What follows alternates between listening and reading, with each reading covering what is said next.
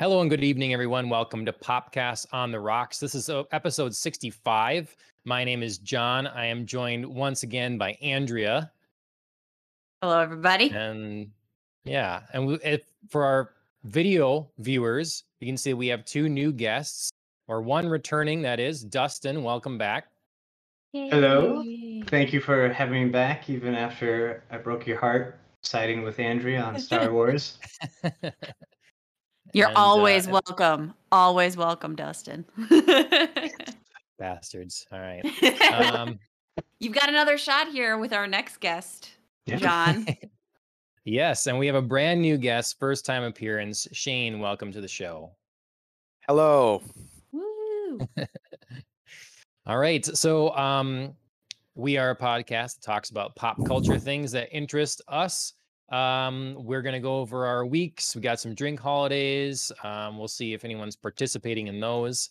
And uh, the big focus of the episode is going to be Resident Evil Village. So, um, we've all kind of finished this game at our different paces and times here. Some are, some of us are more or less Resident Evil fans, but we're gonna get a diverse take of of thoughts on Resident Evil Village. It will be spoilery, so if you haven't played, later will be a time to turn out, tune out. So, yeah. Um. All right, Andrea. The I get uh, called on first. I get called on yeah, first. I guess so. I mean, you're on my screen on the, the left side there. So, um, how's your week been? It's been good. It's been crazy busy. Uh, not only did I marathon through uh, the final leg of Resident Evil Village. Uh, thank you everybody for for waiting for me to get through the gameplay to talk about it. Um, I love this game and I love this game series, and I'm so excited to get to Village later on. Um, but between marathon gaming sessions, uh, I also celebrated Chris's first Father's Day um, and a day that also happened to fall on our seventh wedding anniversary. So it's kind of a big Sunday for us. Um, yeah. Yeah. So he he got like a pretty typical new dad gift. I got him a new grill, so he's very excited to pick that up. It's a combo gas grill and charcoal grill because sometimes we like to go old school and Chris likes to to you know make fire as as you say.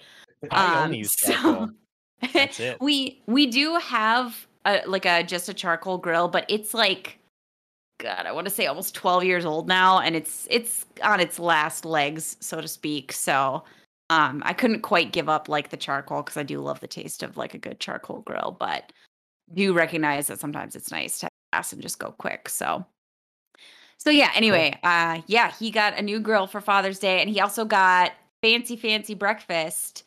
Um I feel like you know, I'm a Stewart, but apparently this week my name should be Martha, not Andrea, because Wow. y'all, Wow. I made a frittata, which I've never done before. I made pumpkin bread. I made scones from scratch. I learned how to like cut butter into pastry flour. Like yeah. I Right. muddled raspberries and mint and made like a raspberry mint punch. Like Okay. yeah. dang i i don't know i just feel like i really crushed it so i just had to i just had to be like really excited because it took me a long time and i was Yeah, very proud of myself Awesome. so Good work. thank That's a lot of you work. I mean, I feel like you guys do you compete. I know Chris makes you breakfast for things. Is it like, you know, that it is that bugger made me this last time? I'm gonna one up him. Right exactly like he made me a mother's day breakfast like you know he made homemade waffles and he made mimosas and like he he made like homemade syrup for the waffles and stuff like that so like i had to like That's chump stuff comparatively. I didn't. Well. I, I, I know. I thought I was just gonna like barely level it up, and then suddenly I was like, "Oh my god!" Like I'm cutting, you know, these scones into triangles here, and like folding the butter. Oh man, it was just crazy. Like I used our muddler that had never been used before, and was just like, I don't know. I thought it was just like a one step up, and apparently I raised the bar like twelve steps. So I, I like the energy about it. It's like, you know, if we were in our 20s, it's the same kind of vibe with like party stories, but you're like going, making scones. yeah, I know, right? How I know I'm I'm truly adulting when I'm like Yeah. my uh, my eyes are bright and I'm like hand gesturing and I'm like, no, this is scones. This isn't like my bar story. Yeah. so, so yeah, it was a it was a good Sunday. It was very fun. Um, and then we did sneak in an episode of Loki. And I snuck in an episode of a show uh, that was recommended to me called Record of Ragnarok. And so far, I like it. It's fun. It's an anime, and it's kind of a cross between Right. like celebrity deathmatch and like the battle scene in Thor Ragnarok. So Mhm. if you if you kind of get your head around that, that's what that is. It's fun. Awesome. Yeah. Yeah. I uh Phil recommended that one to me as well. So I'll yeah. get there hopefully. So Yeah, he was very that excited to start it. So I just felt like, all right, I'll check it out. Yep. Well, that sounds like a fun week. Good Mhm. time. How about uh new guest Shane? Uh, you have anything exciting happening this uh this last week? Um, Oh, no, I am enjoying retired life. Nice. What? Um, Well, you must have got in a lot of like uh movies or television or something then. Well, yeah. Um, so we're my wife and I are watching. Um, Emily, as you know, are watching Loki, and uh, keeping up on that. Um, yeah. Other than that, um, I have been going through my old back catalog of uh, um, Steam indie games that I've bought over the Mm. years and never played for Mhm. whatever reason, and uh, trying to kill the time that way. But um, but yeah, you know, it's been nice out working in the yard, doing uh, projects, being a new homeowner. It's a new experience for me. So Yeah. Always something to work on with a with a house. Yeah. It seems. How long have you been there? we just got here in uh, Eau Claire, Wisconsin, in uh, it was about six weeks ago. So Oh, we moved in wow, okay. May May well five weeks I guess May fourteenth. So was our moving day. Yeah. So it's a brand new home. Awesome. Brand, new brand new well. as in brand new or brand new to you? Brand new to us. Okay, okay. Yeah. Yeah. It was uh I think um like somebody flipped it in like 2006 or Hmm. something. So it's it's it's pretty like pretty well, you know, updated, but hmm I don't think anything else had been done since then because I think it was an Okay. older couple or it was an older couple that were living here. So, you know, Okay. we're we're now trying to like kind of honestly a lot of the work that needs to be done is outside. And we just like a Mhm. nice out exterior space because we like to spend a lot of time in our backyard and Sure. I don't think it had seen a lot of love, so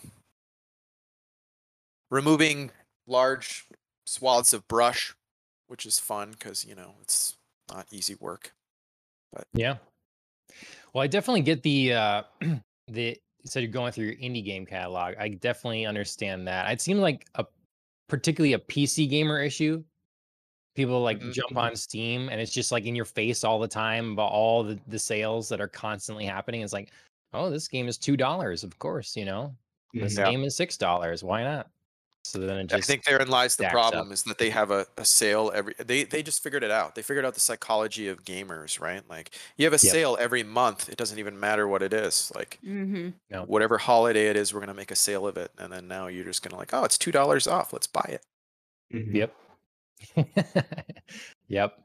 I mean, I, and and new games coming all the time, so it's easy to, you know, forget about one after a while. Mhm. So hmm yeah, I'm guilty of it. I should work on that. I've I've go in phases sometimes where I think, okay, I won't. I'm not going to buy any new games. I'm not going to buy any new ones because I have so many already, and Right. it never lasts long. So yeah. Well, and they're not all Uh, hits, you know, like Yeah. 75% of them are misses. So you start playing them and you're like, this is crap. sure. Or, you know, whatever. Some, Yep. Not your thing, anyways. not my thing. Yeah. Yeah. All right, Dustin. How about your week? Uh, my week's been good. Uh, I celebrated my second ever Father's Day. We did some biking, which was great. Finally, I mean, after a year of having a baby and can't go out on the bike, it was awesome to get a carrier and strap her in there and go out. And it's basically like we can bike around. It's great. She loves it. And then as soon as we take her out and like go to the playground and then try and put her back in, then she's like, no, this isn't happening. So we usually bike somewhere and then I'm ended up holding her in one arm and holding the bike in the other arm and walking Mm. back to the house. So we'll get there. We'll someday get a full trip in, but um, it was good to get out and Mhm. realize that I've lost all the strength in my legs. So that's good. And then I'm also carrying an extra 50 pounds behind my bike. So feel the burn right away. Well, you've But- got you've got all the strength in your arms now. You've got baby carrying arms. That's true. Yeah. Basically, it's that's all I've got right now. Everything else is noodle muscles. So I hear but that. I offset all that exercise by eating two pounds of crab at Red Lobster with Woo. plenty of butter. So That's the purest Nice. protein. is it? Crab, it's well known. Wow, Muscle building all right. protein. Well, now I'm gonna go to It's Red what, Lobster Aqua, a lot it's what more. Aquaman ate. So Crab butter, Alan says. Yeah, the butter. That's the Yeah. protein pack part. Yeah. Yeah, next time next time I see you, I want to see some like Jason Momoa like physique. Well, the problem is I eat all those biscuits before the crab comes out. Oh well. Who They're so doesn't? good. Ugh. Who doesn't? I swear, Yeah. like they take them out of the oven and then they dip them in just a vat of melted butter. Like they have to because it's there's something that's just so good about them when they come out. It's crack. Yeah. Oh, that. they just sprinkle a little bit on there. and they're never Um, as good. Like you bring them home with you, you they're never, as good the no. second I day. know. That's what's the worst part is like or like that grocery store mix that they try to sell you that's like cheddar bay Mhm. biscuits, just like Red Lobster. That's a lie. That is a bald faced lie. Yeah, I just need to break into the back and see what they do to it before they bring it out because there's just got to be one step that they're not telling me. Hmm. But other than that, uh, been watching Loki. I've actually been really enjoying it. I mean, only two episodes in, but I'm already like, I think this is gonna be my favorite like series yet. So excited to see where that goes. Um, I'm a big Pixar and animation fan, so I watched Luca, which is Pixar's latest that came out. How's that? Um, I really enjoyed it. I know a lot of people are kind of giving it some guff because it doesn't really have like high stakes or like a crazy thing, but it kind of is just like a a fun coming of age story and Mhm. I love the art and the animation is so good. It kind of reminds me of some of the Aardman studio art that did like Gromit or Wallace and Gromit and Mm. things like that. Um Mm-hmm. but done with Pixar's level of detail, which is always insane. Um, so yeah, and then Marlo actually has been liking it, and so she's been wanting to like put it on, and we've been watching that a lot of times. So she'll always say, "Guka, Guka," and I'm like, "Oh yeah, we'll put on some Luca." Cute. nice. It's been awesome. Um, yeah, and then just a busy week getting through the work week and working on a little Resident Evil information, which we Yeah. shall see in short time. Yes. But yeah, Right. but that it's good fun to make. Awesome. Yeah, um I it's it's fun that you're all watching Loki because we've talked about it before in the show how I feel like with the state of streaming um our culture has lost a lot of um water cooler moments, a lot of Mhm. community, a lot of some shared experience Mhm. um and seems like marvel stuff at to this point is still yet one of the few things that enough people see that you can kind of talk to everybody about it Mhm. you know e- everything else there's so many shows show, so many movies that are exclusive to one streaming service or another and you don't you can talk you can go through a list i'm sure someone's done parody sketches of it before have you seen this you know Mhm. oh no well how about this and you could just go through a dozen things and you have not seen anything in common so Mhm. yeah it's good I really enjoy that they've kind of gone back to the format of once a week Yeah. because it gives you something to look forward to during the week instead of just like, oh, I guess this weekend I'm gonna watch everything and then be done with it. Like, Mhm. and it was it was nice with the Mandalorian, but then it was also on Friday, and it's like everybody's already looking forward to Friday. So Right. Yep. give me something in the middle of the week, which Well, they must have heard me. and and on a night when you don't have plans, like you know, midweek, you're usually at home. You Mhm. know, you have time to like sit down and watch a show midweek. Like Friday night, like you could be going somewhere, and it's like yeah. Mandalorian plans. Ugh. Yep. Uh, well, for me, I mean, usually it's Star Wars. I guess that's at this at this at this juncture in my life. It's like go to a local bar and drink terrible beer, or watch Mandalorian. It's probably the latter. So. Well, that first option didn't sound like a very good one to yeah, I know. go Way to up like against today. undersell it. yeah, Uh, getting punched No. in the face or watching Mandalorian. yeah, Boy, the choices. Yeah. Yeah. yep. Um, yeah, I've been uh, watching Loki as well, although I've only seen the first episode. Plan- probably watch. Um, I don't know. We're just behind on television right now, I guess, Mhm. but uh, we'll definitely get there. Probably watch these two back to back. Um, and otherwise, Rick and Morty premiered on Sunday, Oh, new yeah. season. So that was that was excellent. I Mhm. am I continue to be uh very happy with how they maintain the consistent quality over the seasons in that show. So See, you're wearing your Nintendo 69 shirt in uh not quite, nope. Yeah. Oh, I see. It's a yeah. four. It looks like a nine on my screen. I bet I yeah. said. Yep. yep. um, I am wearing this shirt for a reason. It wasn't a Rick and Morty reference, actually. I didn't think of that. so, um, Where I yeah, and then I, what's that? No, I'm sorry. Go ahead. And then I've been jumping around between a lot of different things, trying to figure out what game I want to play or whatever. And um, I kind of settled on Ratchet and Clank for right now, the new one. Um, I'll probably do a review of that at some point. Um, but it's a it's a very good game, Mhm. very good game. I um, it's it feels so good. The weapons are so nice. I think it's the first game also I've played with ray tracing, like on. So it's just extra shiny. Nice. Yeah. Yeah, the game looks gorgeous. yeah, it does. Yes. And I love it when games can embrace like an art style and they're not just trying to make the most realistic looking graphics possible. Like, yeah, mm-hmm. that can look beautiful, but like the things that you can do with art direction with all of that Yep. fancy stuff on just always looks more interesting to the eye. Yep.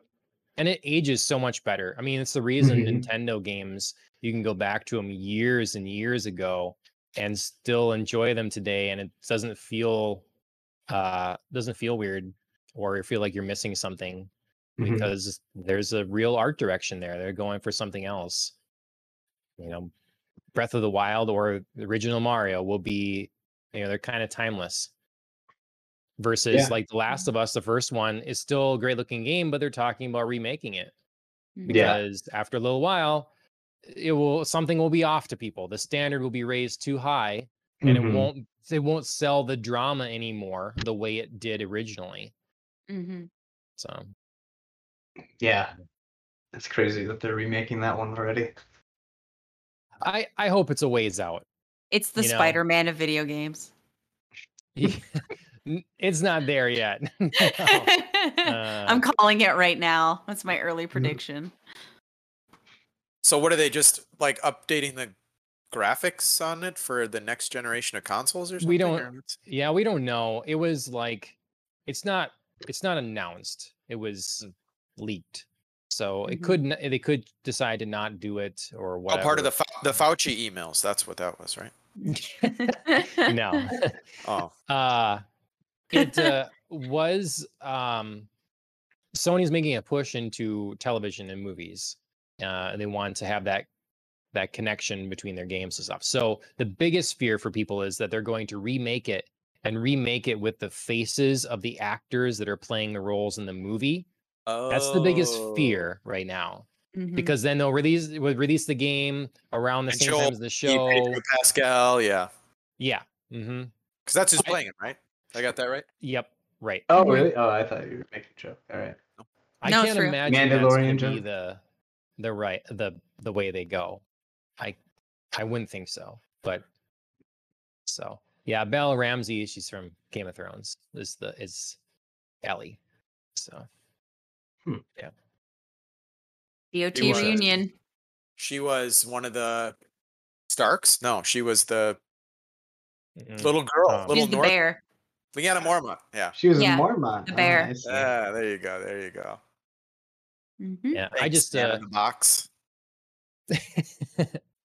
I, I just think Naughty Dog is very talented, and I don't want to see them go backwards. I want to see them keep making new things. So Right. Yeah. Yeah. That's kind of been their thing, right? Like they, I mean, they've always done either new yeah, like properties or like up, you know, creating new games in a series where they're actually adding new things, making it worth playing the next iteration of a game. Like every single Uncharted game has, you know, brought something new to the franchise. I Mhm. feel like. yeah, yeah. I mean, it gets more difficult when the budgets keep going up. They keep Right. raising the budget on things to make it more realistic and more cinematic and everything. So then it's more difficult to take risks on a new thing. And I think I think they still will. You know, we see that with Ghost of Tsushima. You know, they could have kept making, you know, uh what's what was their game? Um in in uh the Uh, guy Infamous. powers. Yeah, they could have just kept pumping out infamous sequels, but they didn't. So same with Horizon or Killzone with Guerrilla. So like they have yeah, they have a history of allowing their their studios to do this. Um so yeah, it's concerning to me when they're remaking a game that's already been like re HDified not all mm-hmm. that long ago. Yeah. So I loved it so Yep. much. I am excited that they're remaking it. How what? dare you? Oh my god. Sorry. I'm sorry. Got to be Okay, the well, I'll counterpoint on see. I just feel like it's gonna be. I'm afraid that it's gonna turn into Conker's Bad Fur Day, which came out on the N64, was amazing, had great timing, super great jokes, and then they decided to remake it for like Xbox 360 or something like that, and with updated graphics. But then, like the game had to load all the cutscenes, so like the timing for the jokes were off, and it just like even though it was literally like just better graphics of the same game, like it just lost all of its charm.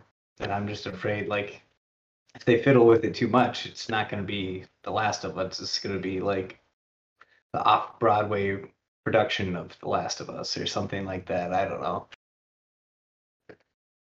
Well, that's the argument is that it's a masterpiece. So why it's Yeah. kind of like when, you know, um you know, they get done with the Harry Potter series and then all of a sudden there's some people talking about redoing it or Lord of the Rings. I remember that was going around. Oh, time to Oh, remake yeah. Lord of the Rings. It's like, what are you talking Don't about? Just that. go watch Lord of the Rings, you idiots. Like, Yeah. just I know you get fired up about the Lord of the didn't really s- Rings. Yeah, I was gonna say Gollum in the Fellowship. He just the it doesn't the CG does not stand up. You know, we got to go back and redo it. Yeah, I think he should be doesn't- played by uh, Gordon Ramsay or something this Yeah. time around.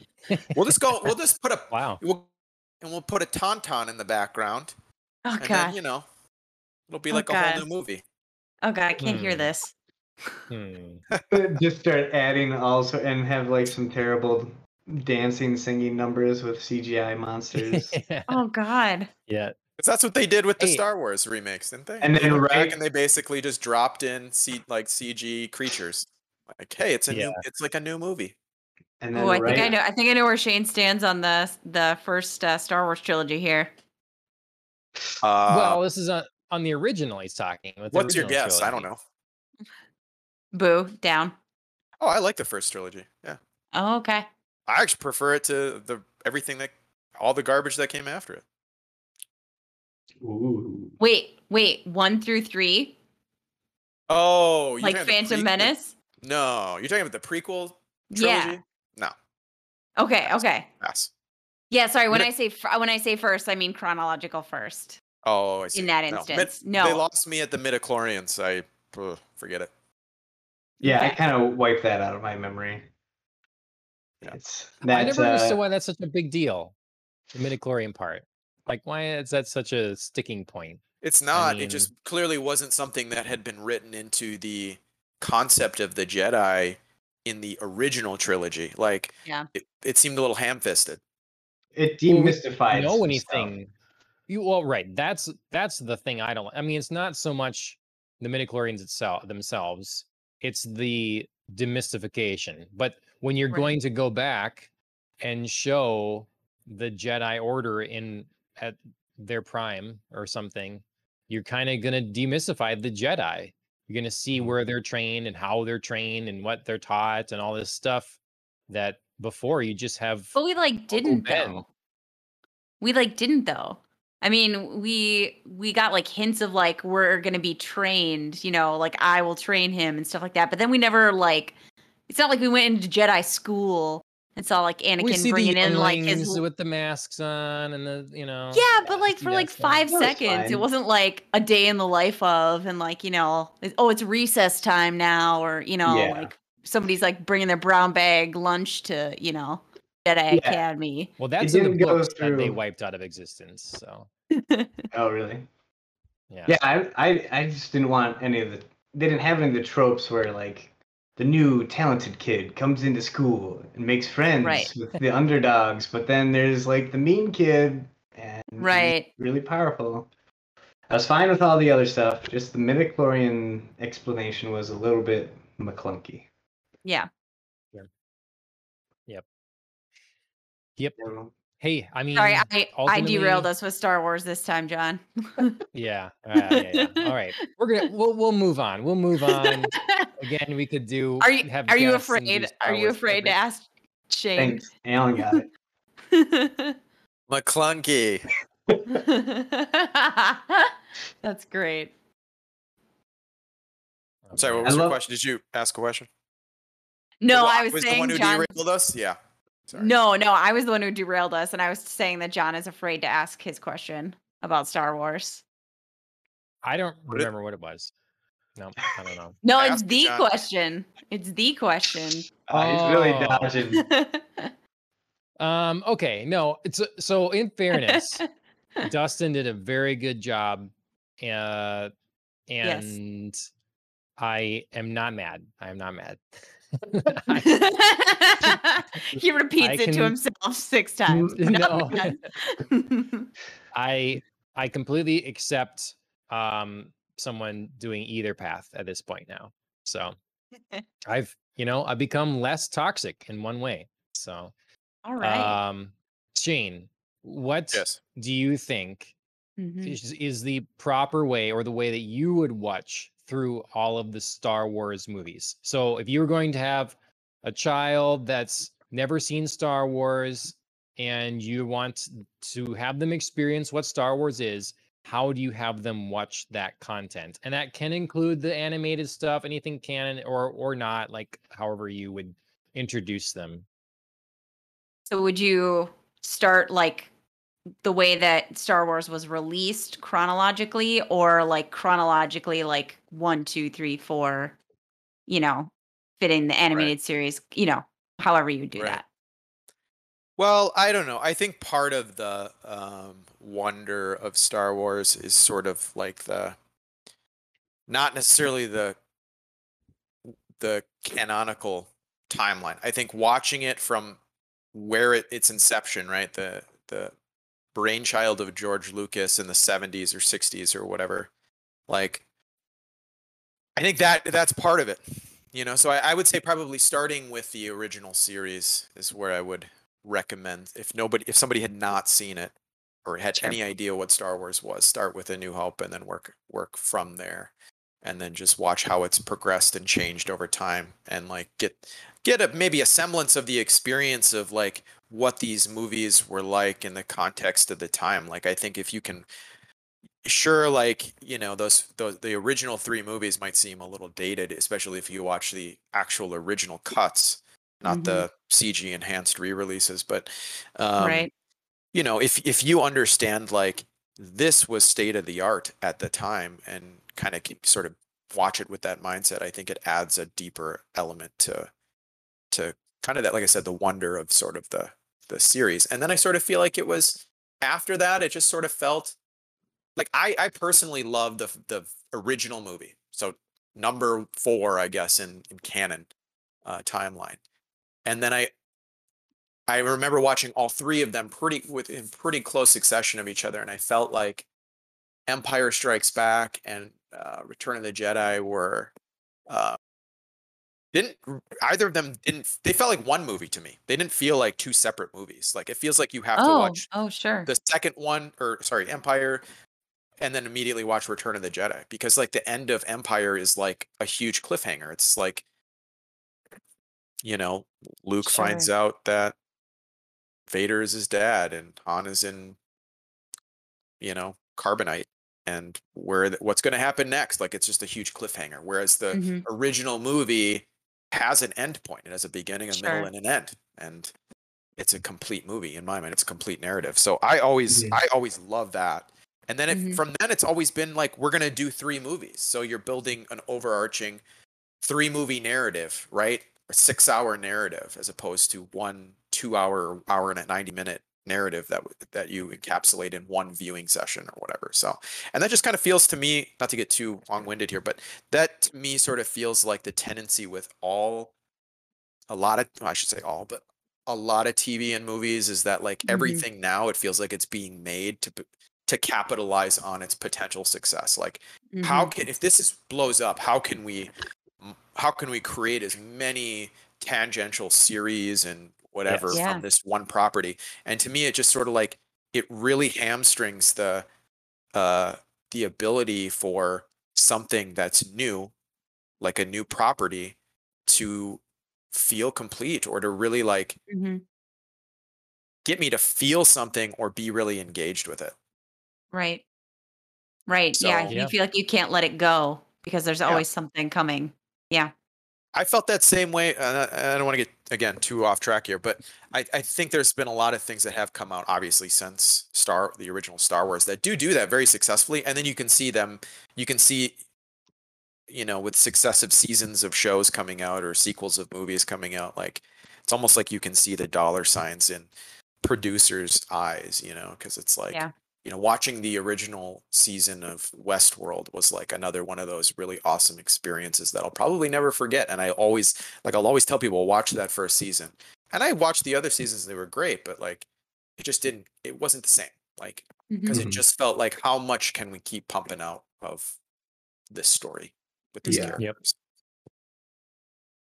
Yeah, No, and there's also there's some weird potential that you get where it's like there's the people who build a movie, like you said, like basing it on the idea that okay, people are gonna love this, and we need to be ready to keep giving them more. So let's like plan out three movies or so, and then you can't do justice to the first movie, and then you get, you know, the Avatar movie by Shamalama Ding Dong or whatever, and it just ends and then disappears off the face of the earth. And that movie was awful. I didn't want to see any more of that. But that was kind of like they thought it was going to be something so much more, and then just Mhm. like screwed over the movie that they were making because of that.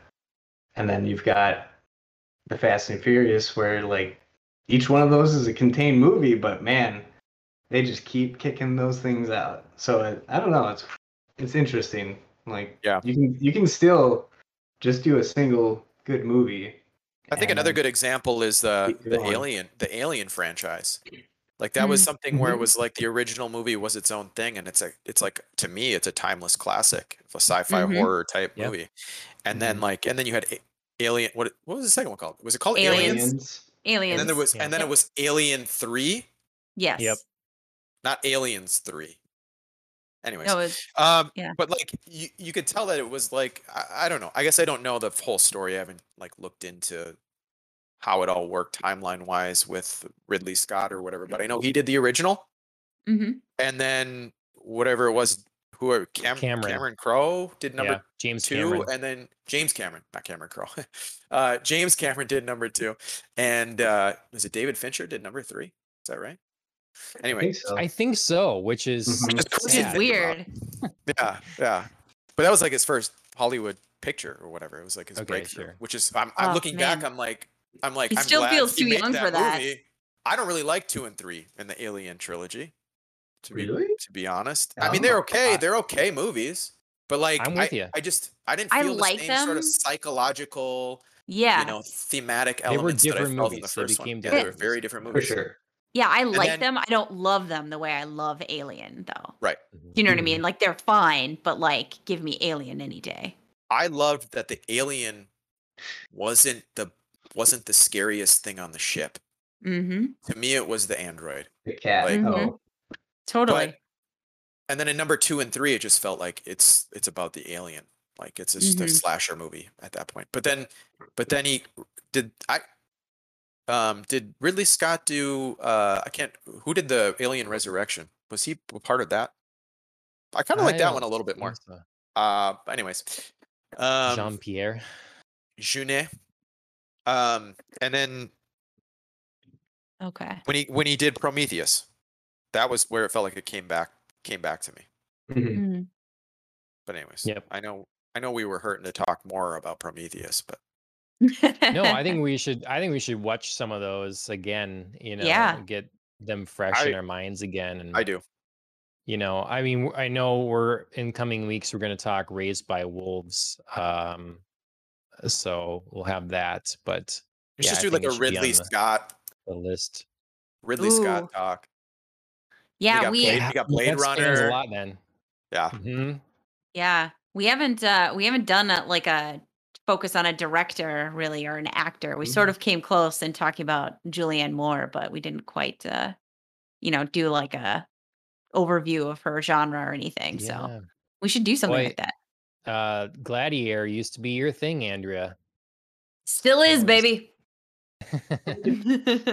Well, I, I did hear a Ridley Scott movie was uh, called A Mix Between Gladiator and Titanic, and that was Noah's Ark or whatever one that was called. oh Crowe. yeah, yeah, and Emma Watson. Yeah, Wait, she was in that? Oh man, I don't even. yeah. It was like one of her first like post Harry Potter. I don't think it was Yeah. her like her very first, but it was one of. Oof. Bad I just remember laughing at like the the marketing for it of like, did you Oh, like yeah. Titanic? Did you like Gladiator? Well, here's a movie that has nothing to do or is any way like those. Noah's Ark. You know, I think honestly, I I'm sad. I'm sorry to say, it's like one of the few movies of his that I actually haven't seen was Noah's Ark. Gladiator? Oh, wait, did, no, did Oh. I see it? Did I see it? Maybe I did see it. Who was who Oh, was man. the? Was it Russell Crowe in that too? yeah. Mhm. yeah. That's Yeah. why they did the Okay, I did see that. I did see that. I I think it was so passable that I wasn't really. I didn't really remember watching it. Was, was Jennifer Connelly his wife? Because it was like Noah and Sounds his right. wife and his That son and be, his yeah, daughter. Actually, yeah. I Even though I haven't seen this, I I'm like vaguely having flashbacks to those mm. terrible trailers. Now that Dustin brought it up, I suppressed Yeah. it. Mm. Yeah, And in Kingdom of Heaven. he's on the Ridley Scott one- wiki right now. yeah. I did see Kingdom of get- Heaven. So that's one of those movies that, to me, the director's cut made a oh. big difference. Yes. Yes. The director's I've heard cut that is a lot. Yes. Pretty big improvement. So much. I So love. I like the theatrical like Yeah, it version, was too. fine. I- Uh, yeah, it was good, but like, yeah, no, the director's cut makes a difference for sure. yeah. All right. Well, future episode, Ridley Scott. Um, we have more to talk about here uh, this week as it comes to gaming. Um, but I wanted to see what everybody's drinking.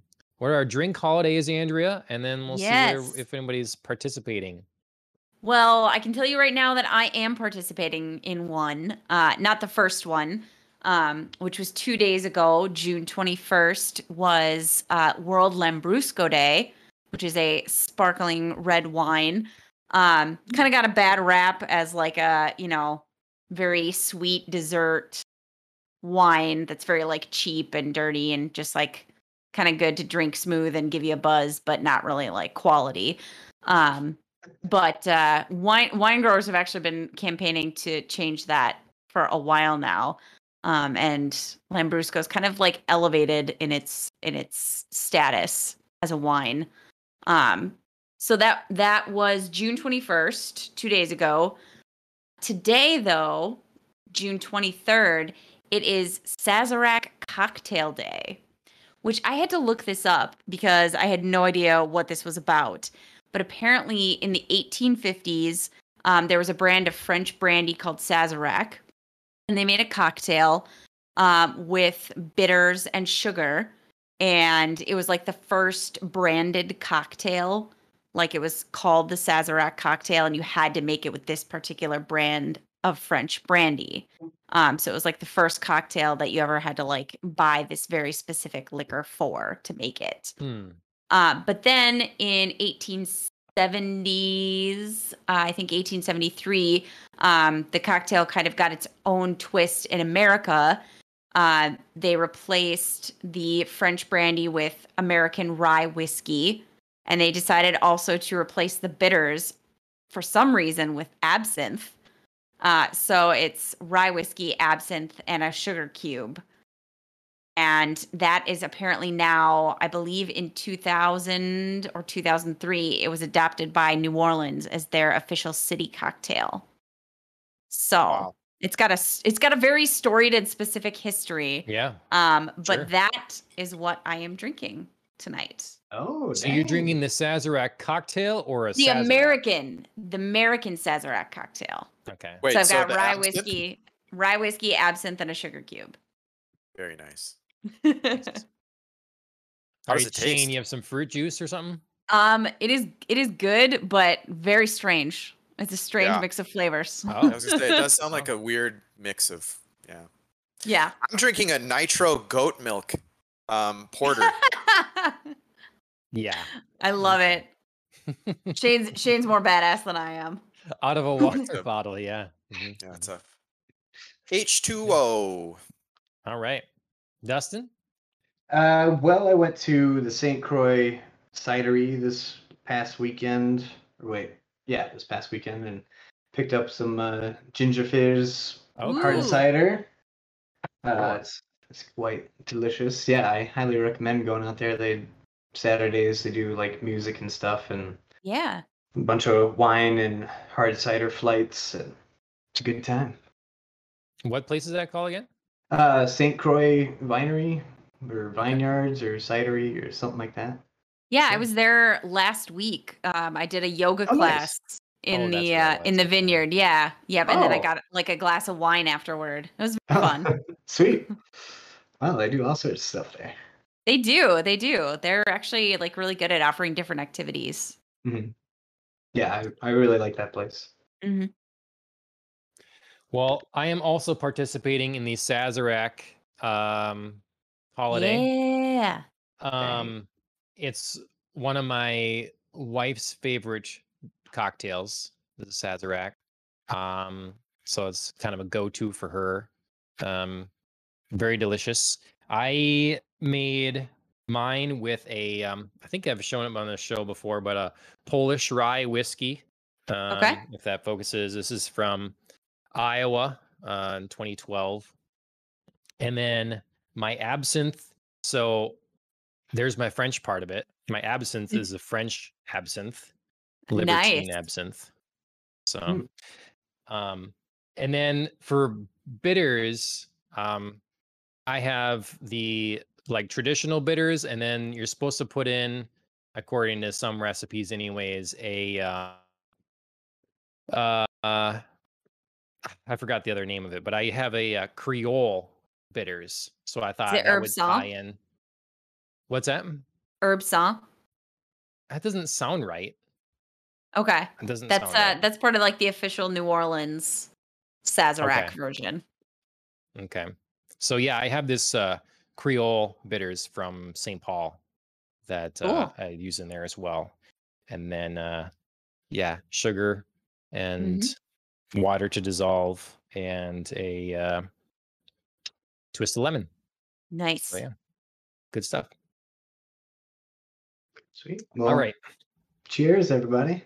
Yeah. Cheers. Cheers. Grogu cup. Cheers. Audience, write into us. Let us know what your favorite cocktails are, and if you're a big Mm. Sazerac fan or what. Um, all right. So as I was saying before, we're going to be getting to Resident Evil Village pretty quick. But uh, when Dustin was first on, we kind of asked him a little bit about his gaming history and stuff, if I recall. So I Mhm. want to find out a little bit what uh Shane, what what's your Fair's gaming history fair, like? Where'd you start? Okay. Yeah. Well, um, my first video game memory is uh, actually when I was quite young.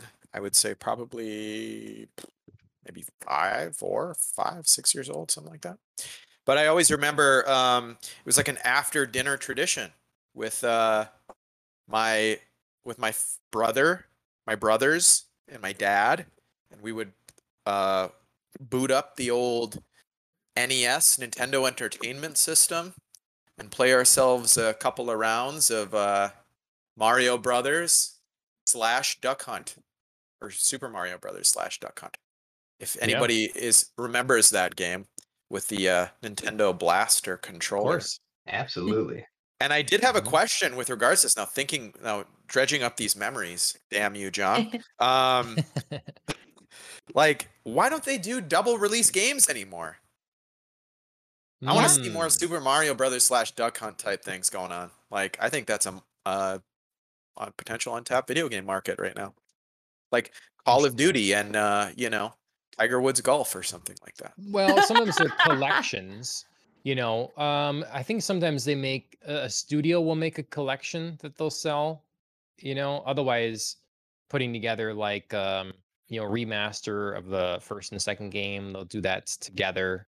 Mhm. You know, but where whereas completely two separate entities, yeah, it's not as common, I suppose. Oh, I kind of think that might have been a marketing ploy in a way of like, hey, maybe people might not go out and buy the light gun for Duck Mm. Hunt, but if we already give you Duck Hunt with something we know you're gonna buy, maybe you'll go Right. out there and get it. Brilliant. Yep. Well, the other game we used to play a lot was uh, the original. I think it was called the original WrestleMania on the Mm. Nintendo. oh my god, I love it. and I was always uh, Bam Bam Bigelow. If anybody, if anybody is familiar with the uh, you know wrestlers of the early '90s, um, he is now dead, I believe. Yes. But uh, he was my favorite, and that's who I played as.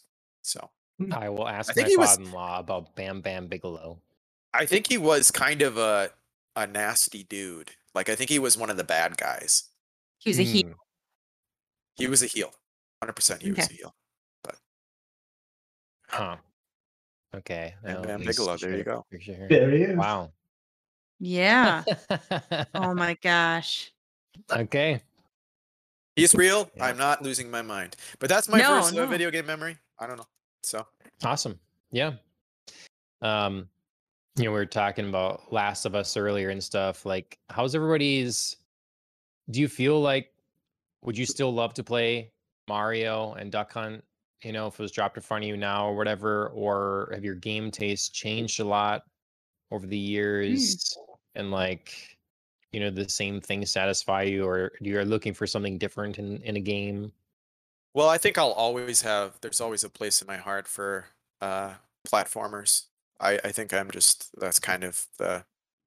I, I would say if there was a genre that I can only play one genre ever again for the rest of my life, I'd say make it the platformers or whatever. Because I feel like there's just a lot of uh, interesting things that have been done with that genre and in the gaming world, you know, whatever. I, I like I'd even consider like Smash Brothers a type of platformer, sort of fighting type combination thing where it's like a combination of your traditional like one level, you know, Street Fighter combat game mixed with a jumping type thing. So I don't know.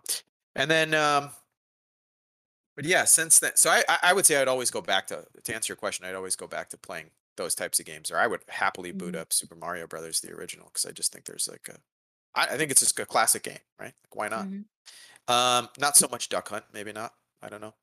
Um, but uh, yeah, since then, I don't know. I've I've gone through I think a lot of uh, weird, not weird, but changes in my gaming preferences. Like I know um, when I was more in my uh, emo teenage years, I was way more into you know RPG, you know, dumping hundreds hours into the Final Fantasy series or whatever. And honestly, I don't get the same feel from like I used to play every single Final Fantasy game that came out. And then since maybe the Wealth game or something like that. I think it was the last one I played. Final Fantasy 12 was the last one I played in its entirety. Okay. And since then, I haven't played another one. And I don't know, maybe that's not very many games because what are they on now? Like 14 or 15 or something? Well, no, that's not that's not fair because there was 13 and 13x and 13x2 or whatever, and then there is 15, and then there's Final Fantasy 7 remake. So that's five, you know, like four or Yeah. five games. Then there's the ongoing Final Fantasy 14 online, um, which people like a lot.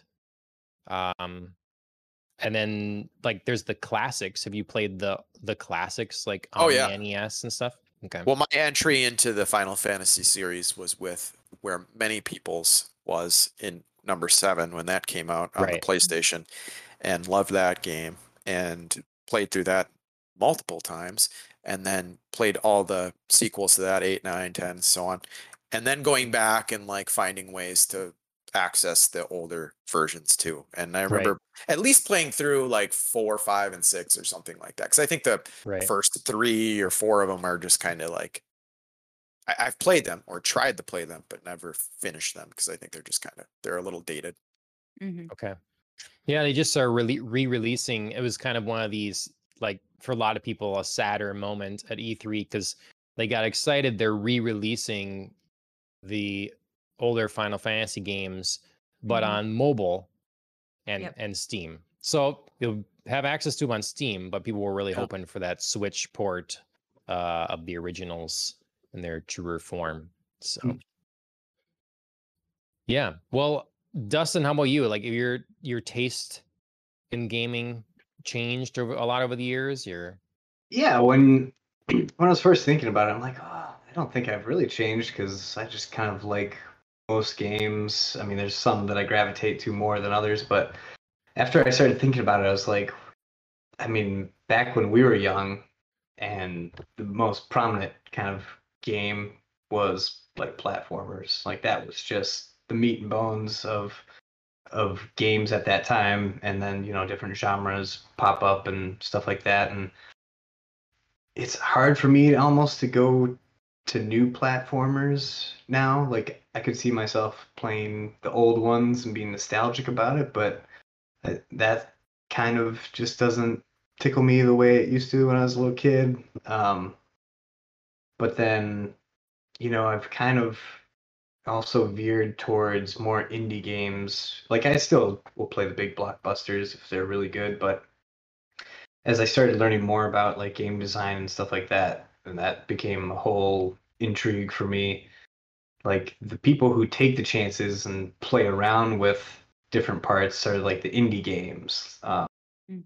That that's where the interesting ideas come out of, and it's really fun when you find like a gem that you're like, oh, like they actually you know had a chance to do something that no one else would have. Um, I really enjoy those kinds of games. Um, like Playdead, Limbo, and Inside, like Brothers. Those games are like games that came out and you wouldn't really have a lot of people hear about them, but if you play through them, they're just so good, and there's something about it where it, it kind of transitions from being the game that you play that you just get dopamine from to a piece of art where it's like that was an experience and something that I think back on and gives me more than what I got out of it at the time of playing it. Um, so I really enjoy that kind of stuff. But then I'll still jump into you know any of the new ones that intrigue me that still fit the old formulas probably first person shooters and stuff like that. But um, Okay.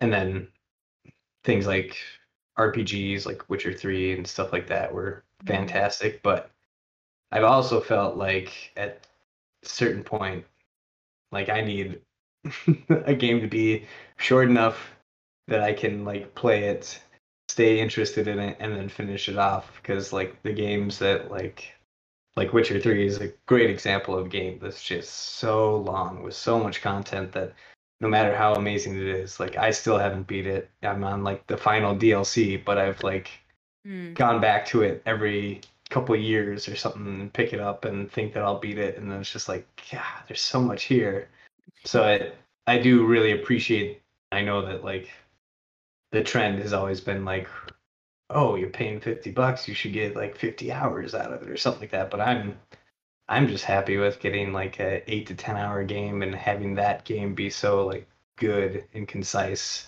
and then I can get through it and know that like all right I finished it it's it's great Yep. I, think there is I completely some- agree.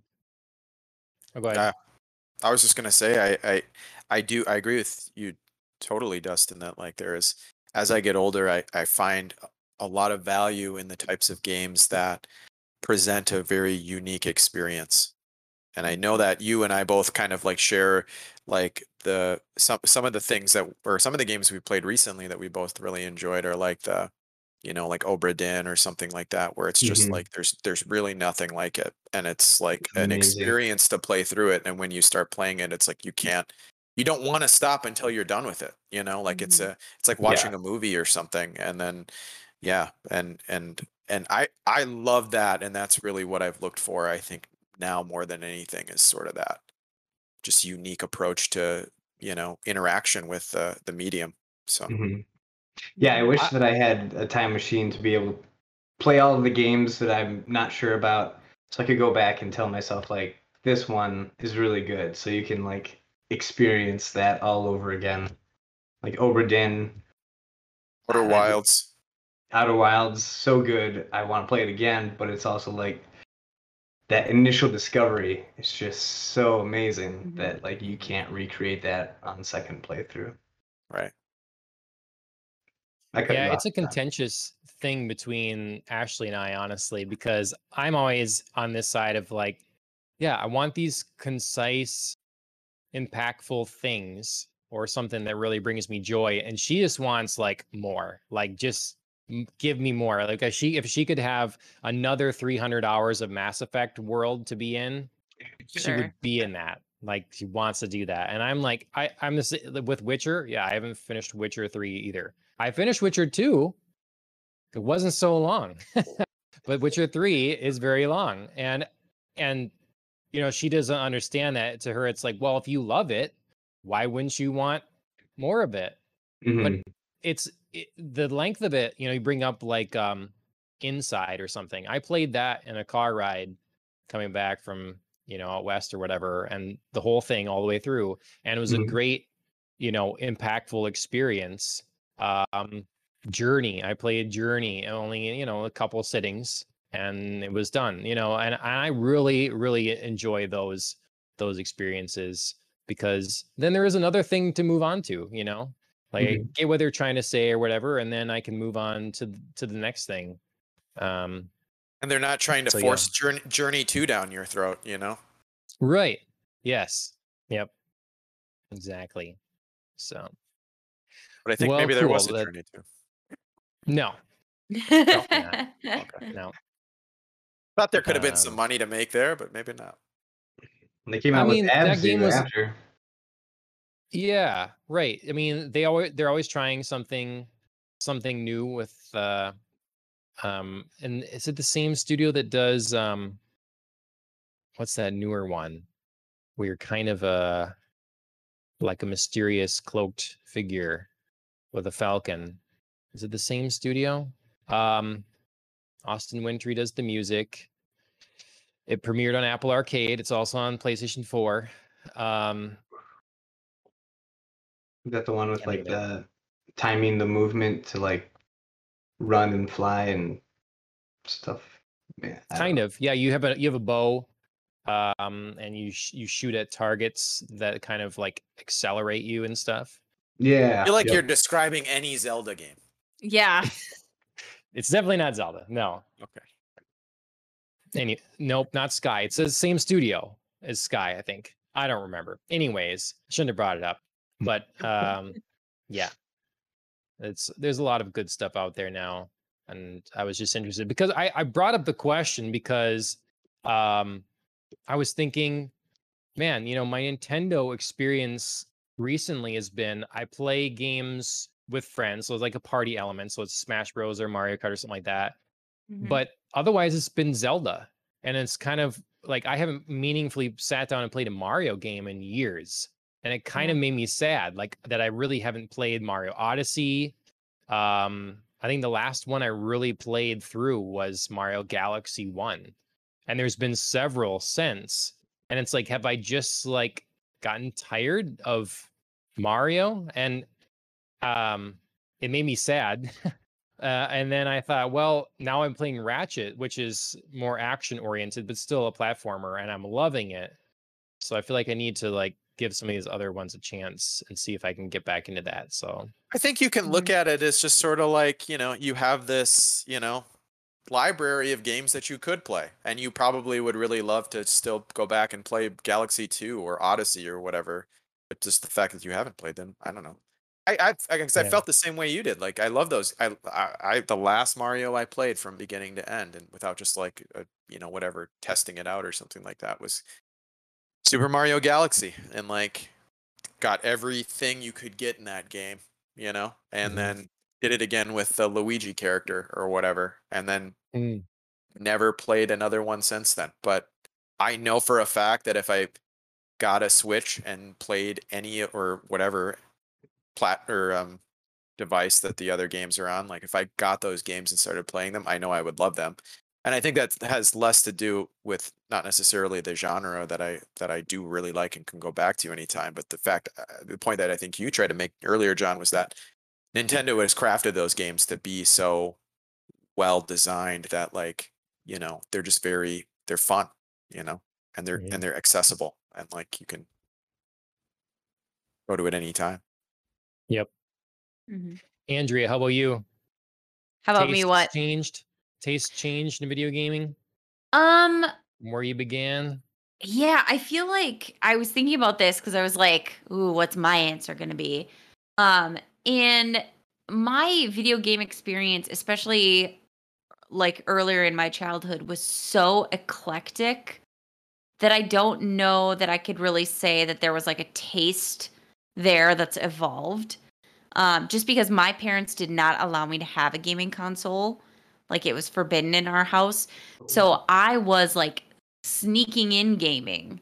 You know, like I'd Mhm. sneak over to a friend's house and get on like their N64 to play Mario or like I would spend a couple hours on a Game Boy um, you know, trying to like do some Pokemon battles, like if anybody remembers like old school Pokemon on Game Boy. Um, or you know, I was going to an arcade um to play some like Street Fighter. I was playing some like Ninja Turtles. Um I just have an image of you, like your neighbor coming downstairs in the middle of the night, like, I heard some noise down here, and like turn on the light, and you're like, oh, sitting there playing the Nintendo or Right. something. just like a little deer.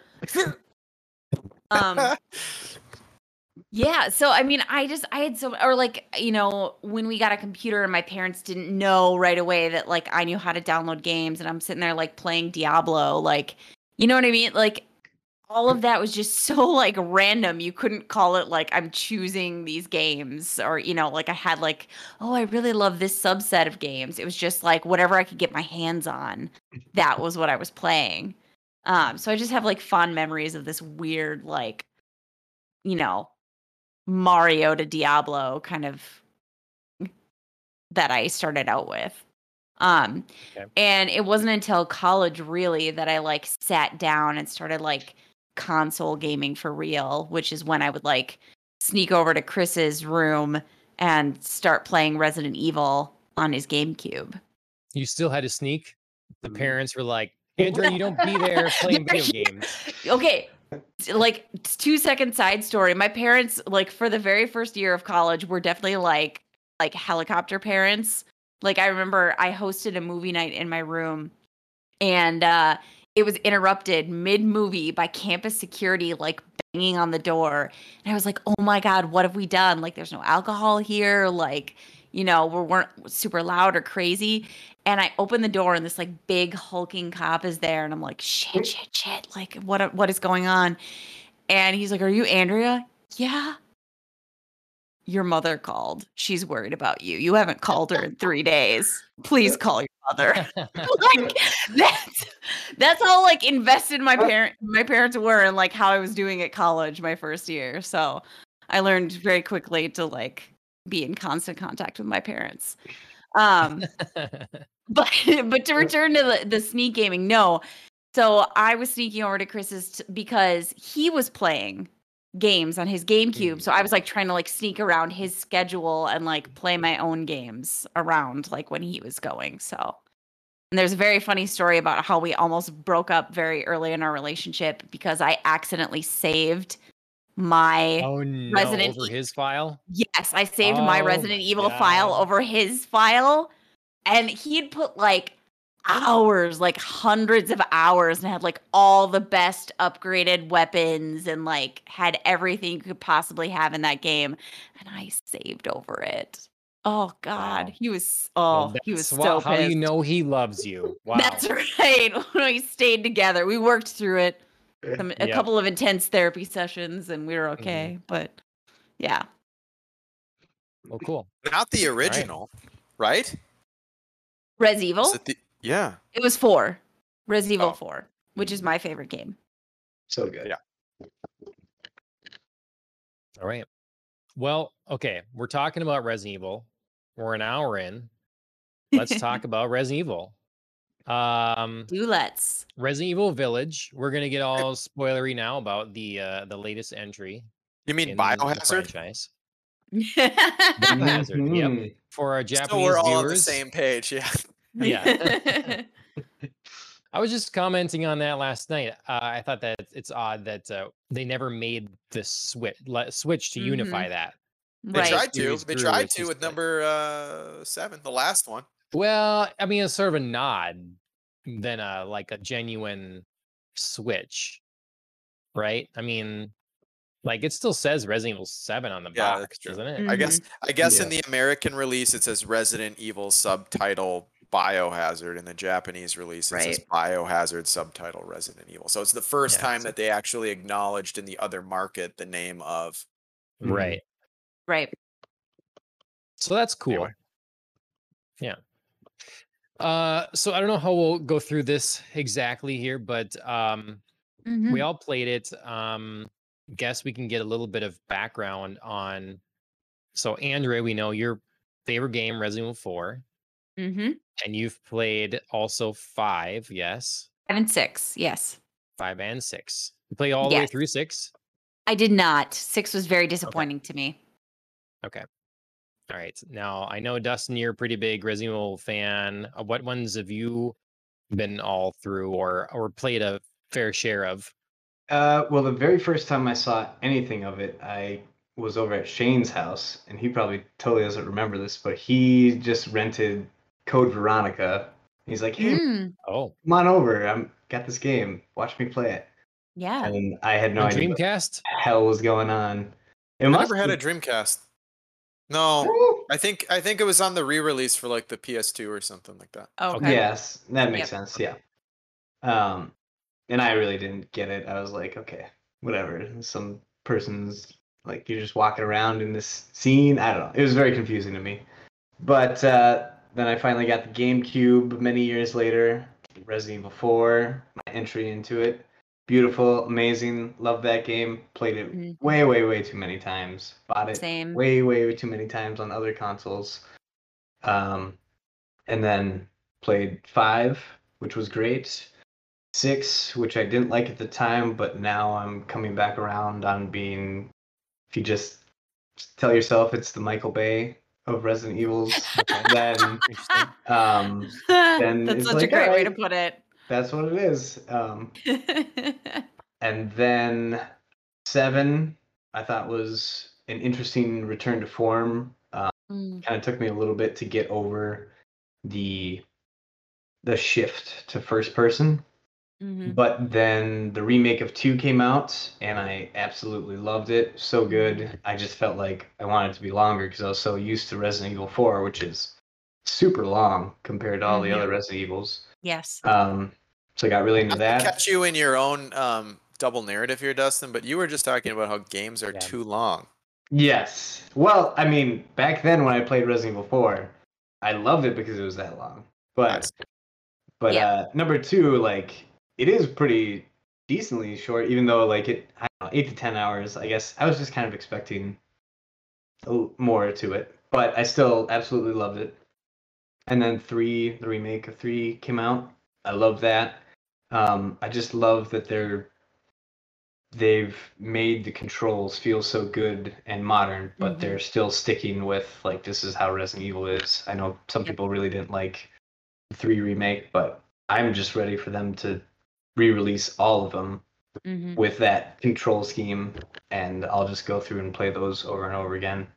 Yeah. Um, and then after that, I was so hungry for more from Resident Evil 3 that I even went and played like the Nintendo DS ports on PlayStation 4. So like Revelations 1 and 2, Yeah. started playing those, and they're actually, you know, decent. And I think that's why I decided to give 6 another try because I'm like, I literally just played like the ones that no one like cares to play, and I liked Mhm. them. So let me try this one and then went into village and you know, brushed up on my lore and hmm now i'm in too deep just kind of like it's basically like star wars where like something hooked me and then i just went back through everything Mhm. and learned way more than i should hmm The acting is equally bad yeah in Evil. Uh, Shane, how about you? Have you played as many games in the series as as Dustin, or where's your? I think Experience maybe Dustin beats me on n- number of games played in in their entirety, but I will say that I was a very early adopter of the original Resident Evil when it was released on PlayStation, but not by my own doing because I was Mhm. I, I don't know six years old, seven years old or something. I don't even think I could buy the game if I wanted to in Right. the store but because I had an older brother who was very um, good at obtaining contraband, that he was able to get the original Resident Evil on PlayStation. And I remember, I remember playing it as a little kid and just like not being able to get very far. Like the whole Mhm. Yeah. idea of the the laboratory section at the end of almost every single Resident Evil, like I Mhm. never even knew that was a thing until I like got older and played through like number three or something like that or whatever it was by the time I was old enough to actually beat one of those games. It was like, oh yeah, that's a thing now. Like every game ends with a lab set, you know, whatever. yeah. Yep. Mhm. But uh then then going back and playing the first one, um and feeling like these, yeah, like uh, I don't know. I'll always have a there'll always be a special place for the first one, just the way it made me feel. Again, it's that feeling, you know, like nothing Mhm. like it had ever existed before. And the horror aspect of it, you know, when you f- see the first zombie and it turns its head and its mouth's all bloody, or you're walking down the hall and the dogs jump through the window and scare the shit out of Yep. you, like Yes. oh yeah man, like that just like nothing i don't think there was I, I even in any of the resident evil games i don't think i've had a jump scare like that since that Mhm. game but but yeah so i've played pretty much all of the the main series of games and and beaten all of them one two three and the remakes of those two and played four and um five and six you know i think even with dustin i think you and i did the co-op on five and six pretty much together Mhm. and then seven and eight, I've played all of them. And then I even played uh, Code Veronica, which isn't part, which is I guess part of the thing, but not not a numbered game. Right. But that actually is one of my Yep. favorites. But Okay. um, yeah, I'm hoping for um, that one re- to be remade next. i would Yeah. love that That actually, that game to me feels like narratively that is supposed to be like number two or number three, even like Mhm. like because it picks up basically right where the story of number two ends pretty much like claire is Mhm. looking for her brother chris and like you know it it the story's villain is wesker again and Right. and it feels like it's part of that c- continuity. So it's strange to me that it wasn't like it wasn't number three because I do think that that one came out around when number three or Nemesis came out. Yeah, And, I uh, believe that was the original intention, and number Mm-hmm. three was going to be kind of like a side game, and then Mm, they scrapped the main character and put Jill into it, and kicked that one out really quick under the gun, and then they're like, "Oh, well, what are we going to do with this one now? I guess let's name it Code Veronica or something Yeah. like that." Interesting. But I I did play one uh one other non uh main series Resident Evil game and I can't even remember what it was called, but it was like Resident Evil Rail Shooter. Which I was on gonna the- say, on the Wii and I think I rented it. I think it was like the the Yeah. last year of rental video games from that existed in the world. and like playing it and being like, eh, yeah, yeah, you and I played that actually. I came over and we were playing like the first couple levels, and we are like, "Do we want to continue playing this?" Like, yeah, no, it was like I don't know. It's like it was basically just a fan service game. Uh, yeah, Sure. Dark Side Chronicles. Dark Side Chronicles is what it was Okay. called. But um, yeah, it just sort of felt like you know you had your favorite characters pop up in different vignettes of like just sitting there with your Wii controller and shooting at the screen or whatever. And I don't know. Right. It wasn't that enjoyable, but um, yeah, I person. Uh, I don't want to jump ahead here, but I, I was going to say that like through playing all these games and like playing them all in the series around at or around the time when they were released, I definitely have noticed a, uh sort of trend in the progression of the of the. I think a lot of people have already t- probably identified this, but how the games from number one through like number six or whatever, and I'll leave seven and eight out for now, but like how through that timeline they slowly got more and more action oriented to the point where Yes. like number six is like massive rooftop explosion helicopter battle with like whatever and like "Mhm." not really Yeah. feeling anything like the first one i i still yeah, I like that, the. like uh, sorry, I like the the description of it as the Michael Bay of Resident Evil. Yeah, That's yeah. that to me makes so much sense.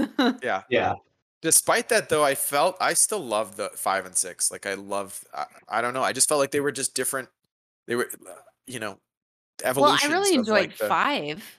It was just six that I had the problem with. Mhm.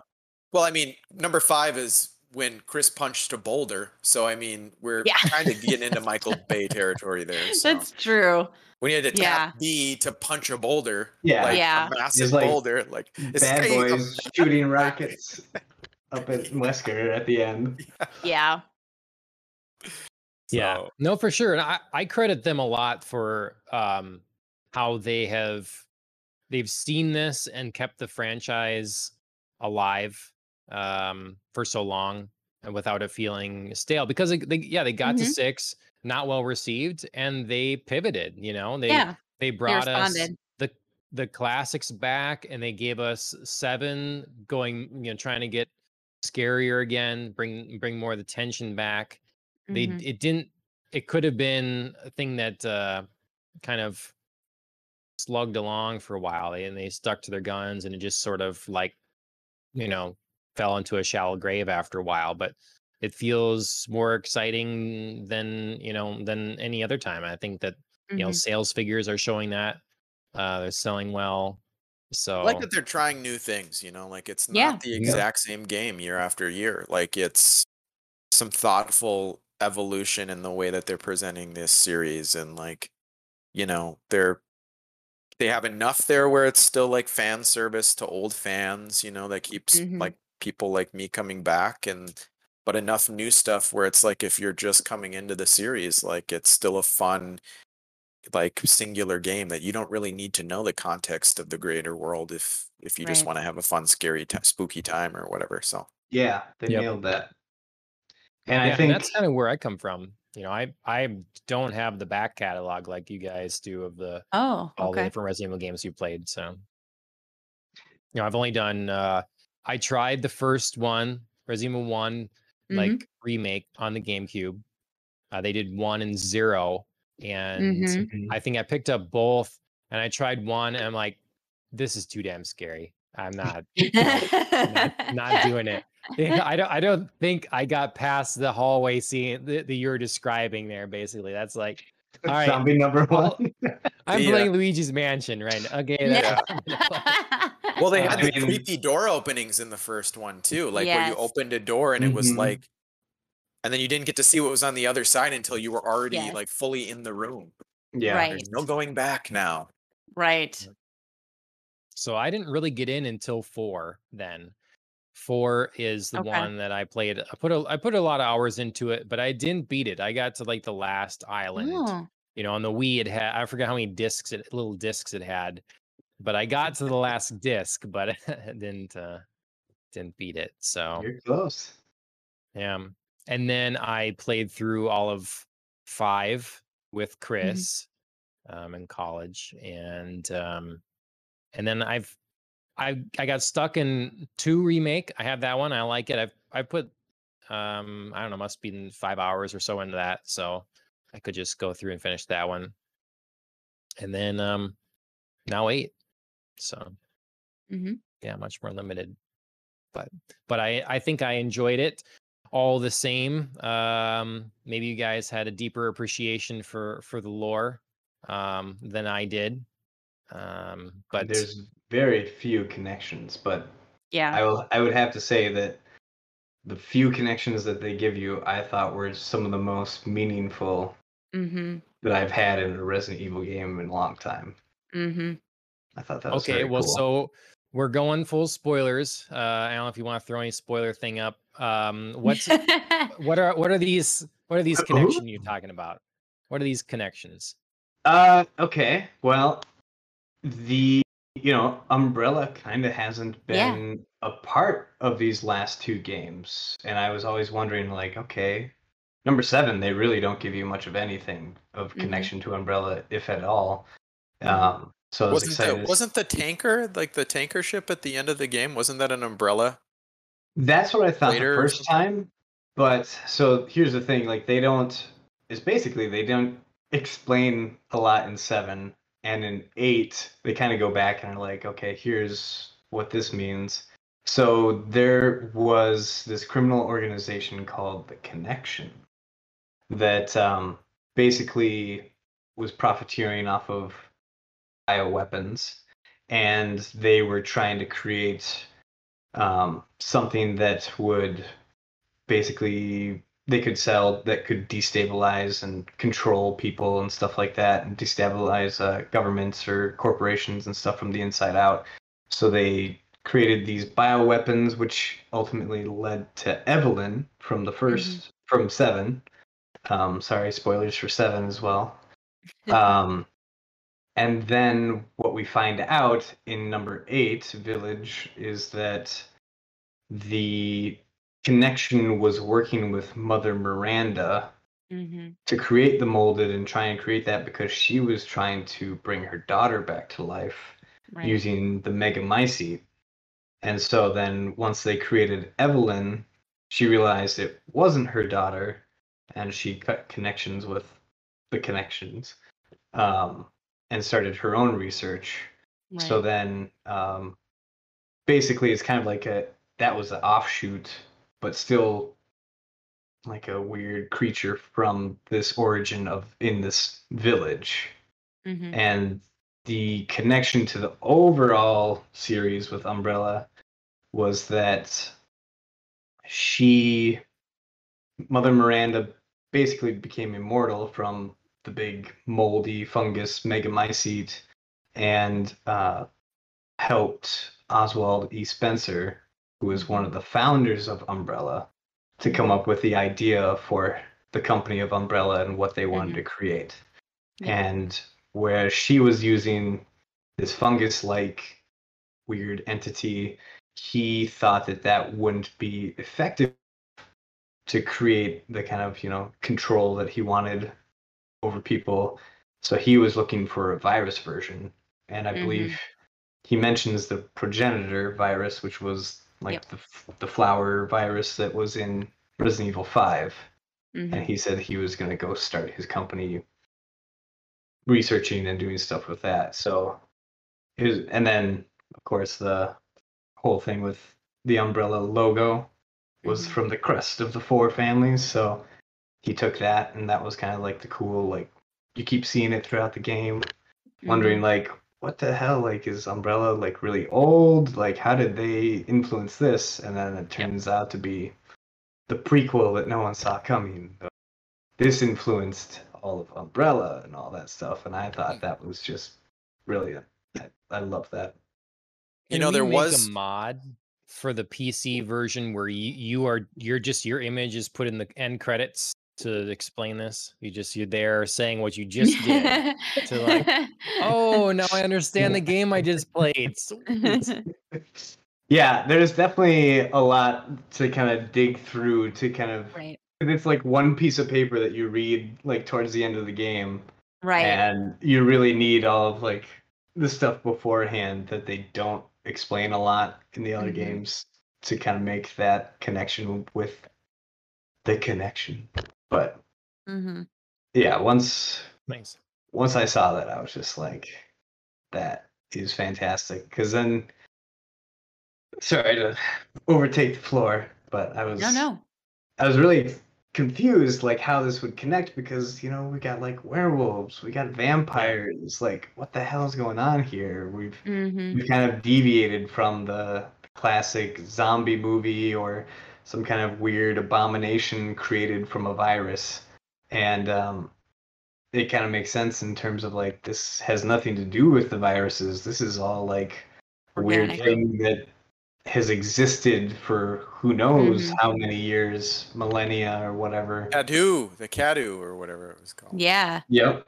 So Oh, Cadou that just a- was Cadou is Romanian for the gift. So that Mhm. was like some kind of weird embryo molded thing that was used to infect the people of the town in Mother Miranda's experiments.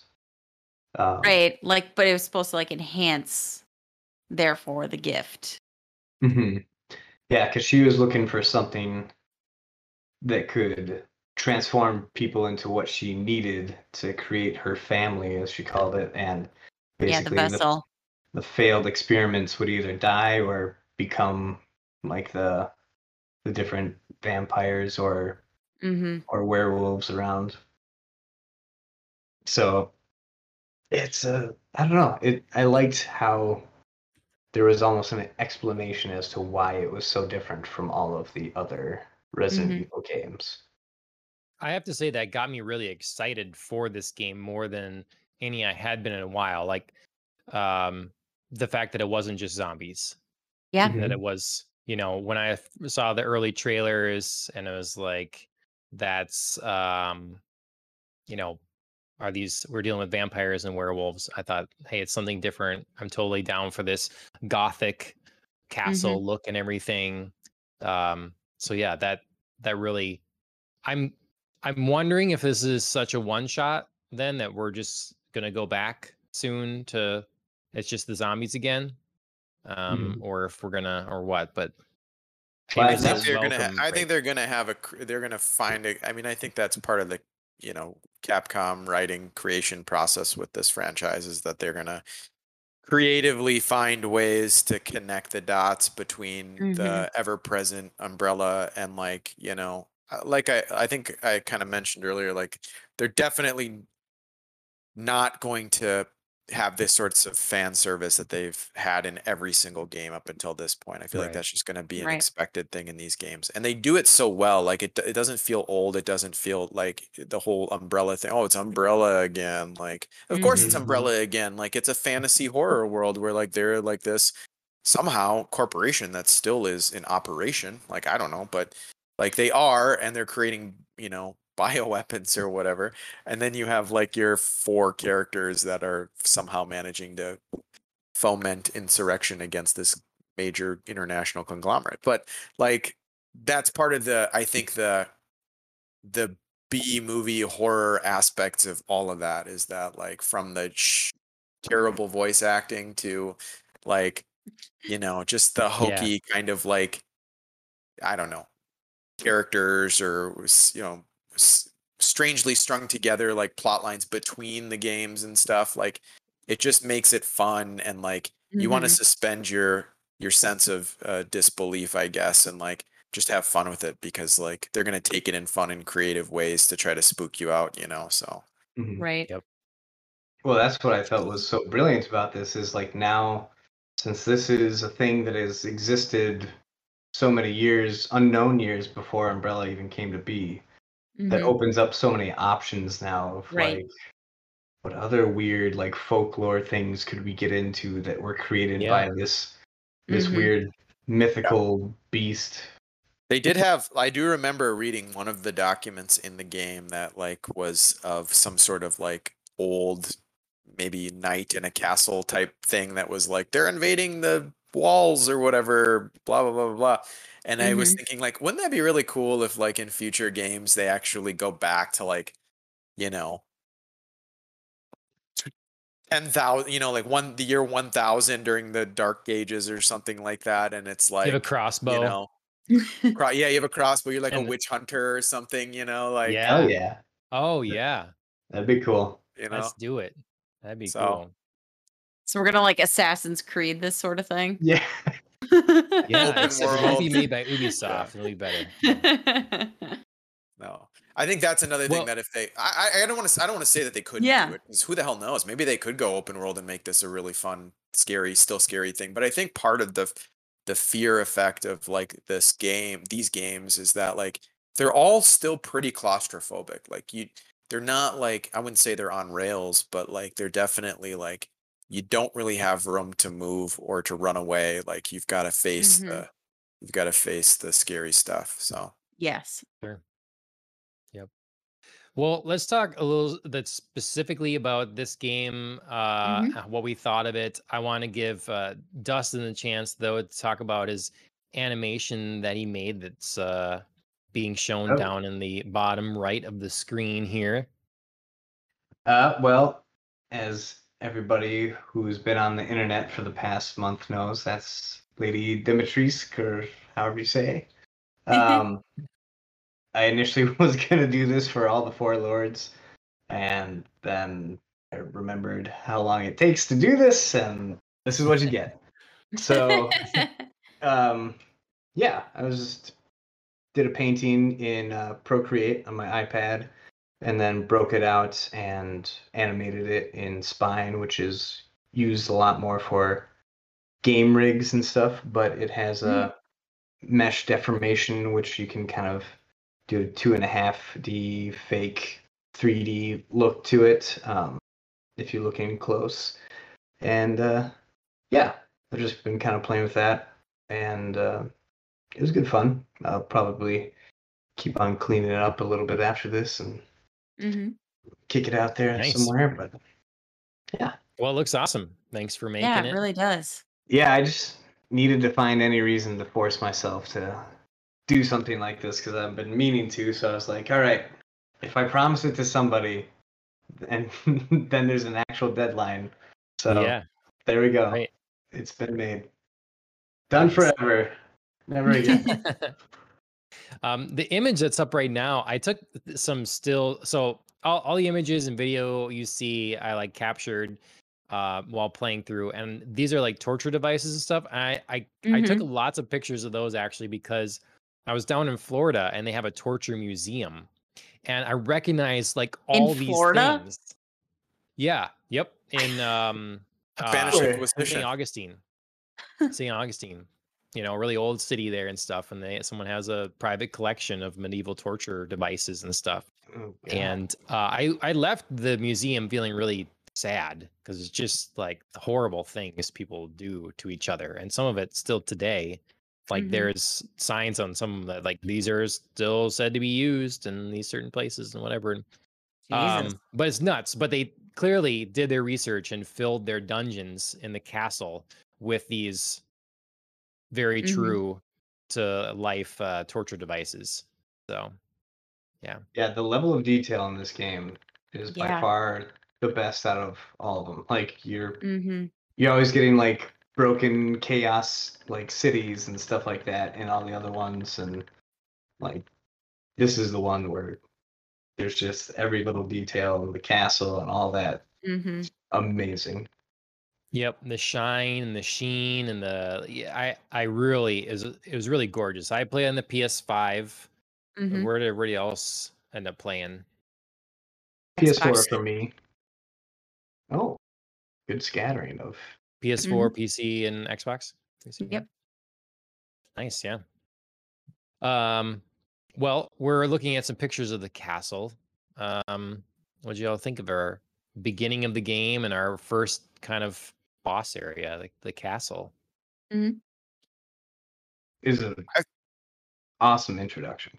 Yeah. Yeah. It definitely felt reminiscent of, of Resident Evil 4. That 1st walk up to the village, and then you're sort of like first sort of like timed whatever fight against a bunch of the lycans.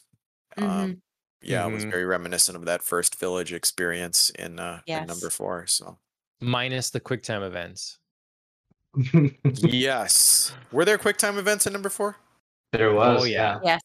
I Yeah. hated that was the worst part of the game. Really? Oh. Oh, I didn't love that. it. I love that. I feel that. like they didn't. If they were, then they weren't. There were, couldn't have been that many of them. I don't. I remember them very much so in the fifth and sixth games, but It's like right trigger, left trigger, right trigger, left trigger, Yeah. you know, Yeah. or like, you know, boulders coming lot. and you gotta dodge out of the way. the Oh, giant yeah, yeah, swings yeah. his club, and you got to hit B and A real quick. Yeah, Yep. that was the Yep. running joke Oh, that you yeah. would spend like an hour and a half like sorting your suitcase in number four, and then a quick time event would, you know, kill you, and Yep. then you'd And then load you're. the game before you had arranged your suitcase. Yep. Put that extra egg or two in your Hell satchel. yeah. Can I just say that that's the one disappointment I have with this game was when I saw the inventory Tetris was making a return. It was nowhere near as like intense or like necessary as in number four. So you're telling me you Sure. actually wanted to do that again? There was something to the tedium of doing that that I loved so much, and I have no idea what it is because It really made you think about your choices. Uh, yeah, and then you get to like separate out. Like, okay, right Yep. here, here's my grenades. I'm gonna put them all Yep. up there. I'm like Yep. I mean, I like the organization, but I don't like leaving stuff behind. I don't like that. You know, even playing two remake, I'm like, I can't pick up more boards to slap on the windows. Like, Mhm. oh, I gotta just like come back for these. Then I, I don't, I don't like that. I think there I think there is an element of sort of the horror aspect or the the scarier bits of like some of the original games when you had a very limited, you know, Yeah. Yeah, inventory and like you had to have like, you know, both the medallion and the crank and like which one am I going to need on the other side of the mansion? Like Yeah. Mhm. uh, I guess I'll carry the crank, and then you get all the way across, like after you've walked through the area where there's like, you know, whatever the Mr. X equivalent of whatever that was in number two or three or whatever, and then Yep. you're like, oh shit, now I got to walk back because like I got to go through that area again, and I really don't want to do that. Like, Yep. Mhm. and the game had ways to like, and, and I that was a thing. I I don't know. They do have a little bit in some of the newer games, but in the original games, they had that where it would kind of make you pay for like your poor management or lack of luck Mhm. if you brought the wrong item and you had to go back through an area. Like it would change things on you and throw new new things at you, which I thought was always cool. But Yep. Yeah. Yeah, and they like kind of did it. that. I I feel like they did do that a lot in this game. They had a lot of little like areas where it felt like it was reminiscent of a lot of the stuff that people talk about the old games or give Mm-hmm. credit to the old games for. Like I just said, walking back through an area, like when you go Mm-hmm. when you what is it the um the doll boss? I forget the name. The Beneviento. yeah. So when you go back to that uh um burial site and you put the plaque Yeah. on there and then that big dude with like the whatever hammer comes after you. Like Mhm. that was sort of like that, you know. And Yeah, that came out of nowhere, which was a pleasant surprise. It was a tough fight too. Like you were like, "Ah, do I am I gonna have enough ammunition here?" You know. Yep. So I I walked did out of there think with two bullets. Yeah. Yeah. Some of the things I'd heard was that um yeah, it gets so so actiony and you have just the plentiful ammunition and I I obviously did get a lot more action, but I I found myself short on ammo. I had like buying Same. everything from the Duke. He is now out.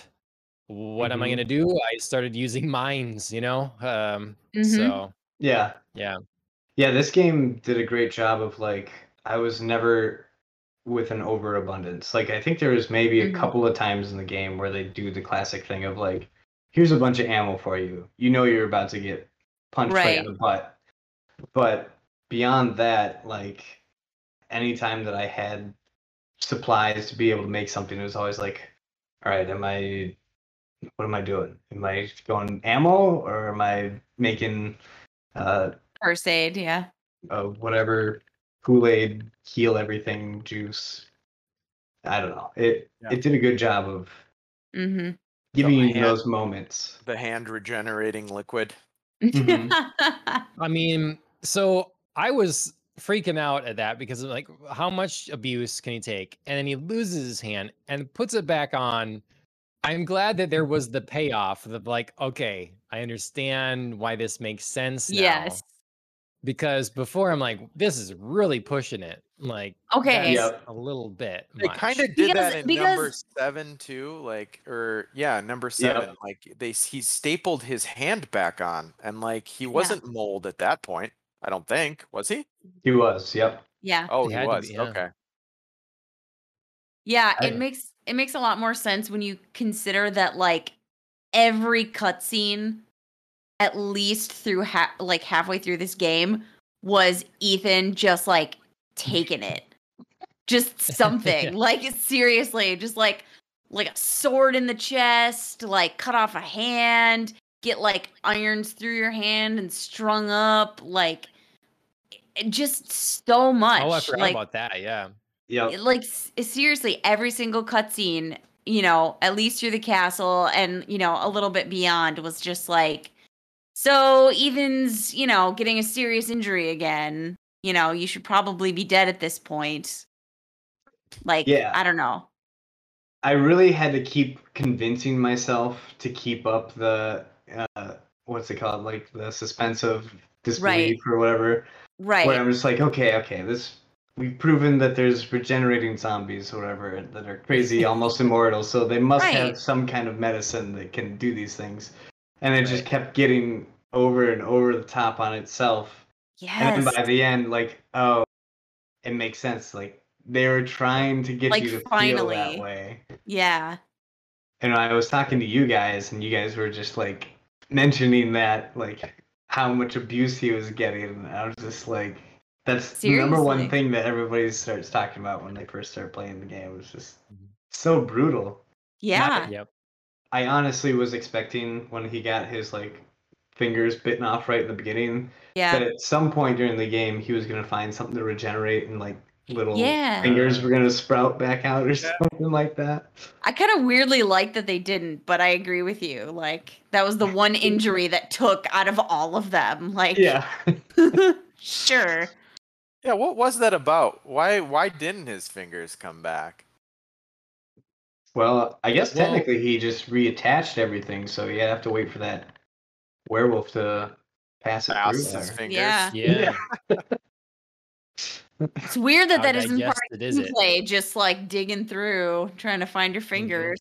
I suppose you run the risk of running into like a Deadpool type situation where if if his fingers regenerated on his hand, would his fingers then regenerate a whole nother of his body? You know, like in the werewolf's stomach or Oh. something. like sure, that. sure, yeah. Just the second one pops out of the werewolf. Yeah. wow. Yeah. That'd be interesting. Animate that, Dustin. Yeah, that'll be the next one. Uh, yeah. Um, did you guys feel that the game was cohesive? Um, because to me, it, it really did change styles. You know, Mhm. after the dollhouse, like it really did shift. Like I was like, I I the game this game was scary as shit for a while, and then it got like it became more like Resident Evil 4. It became more action oriented. And I liked both pieces. Mhm. Did that feel, you know, to me, it seemed like they were taking two different kinds of Resident Evil games and, and putting them together. Yeah. Mm, sure. I, Yeah. I think that's kind of the feel of all of them. Like I feel like it starts off like feeling very foreign and scary and you don't know what to expect and then by the end of the game or le- second half of the game like you've seen all the monsters that they have in this like hmm you know they could have a hundred new monsters in the second half but like the developers clearly had a limitation to how many like you know assets they designed for this game right? So like hmm nothing's really new so that that that fear of the unknown doesn't exist anymore so i don't i don't necessarily agree that it, like it's not as scary i just think you're probably deconditioned to it by the second half of the game a little bit Well, what if they put the the dollhouse as the last place you had to go in? So you've the- you spent this Eh. game and you've like built up, you've got Yeah, like it wouldn't have- Magnum, you got all this stuff, and then you go in there and everything gets taken away. And now you're in the dollhouse, and Well, that's how ever- you, you know, if everything gets taken away, that's different.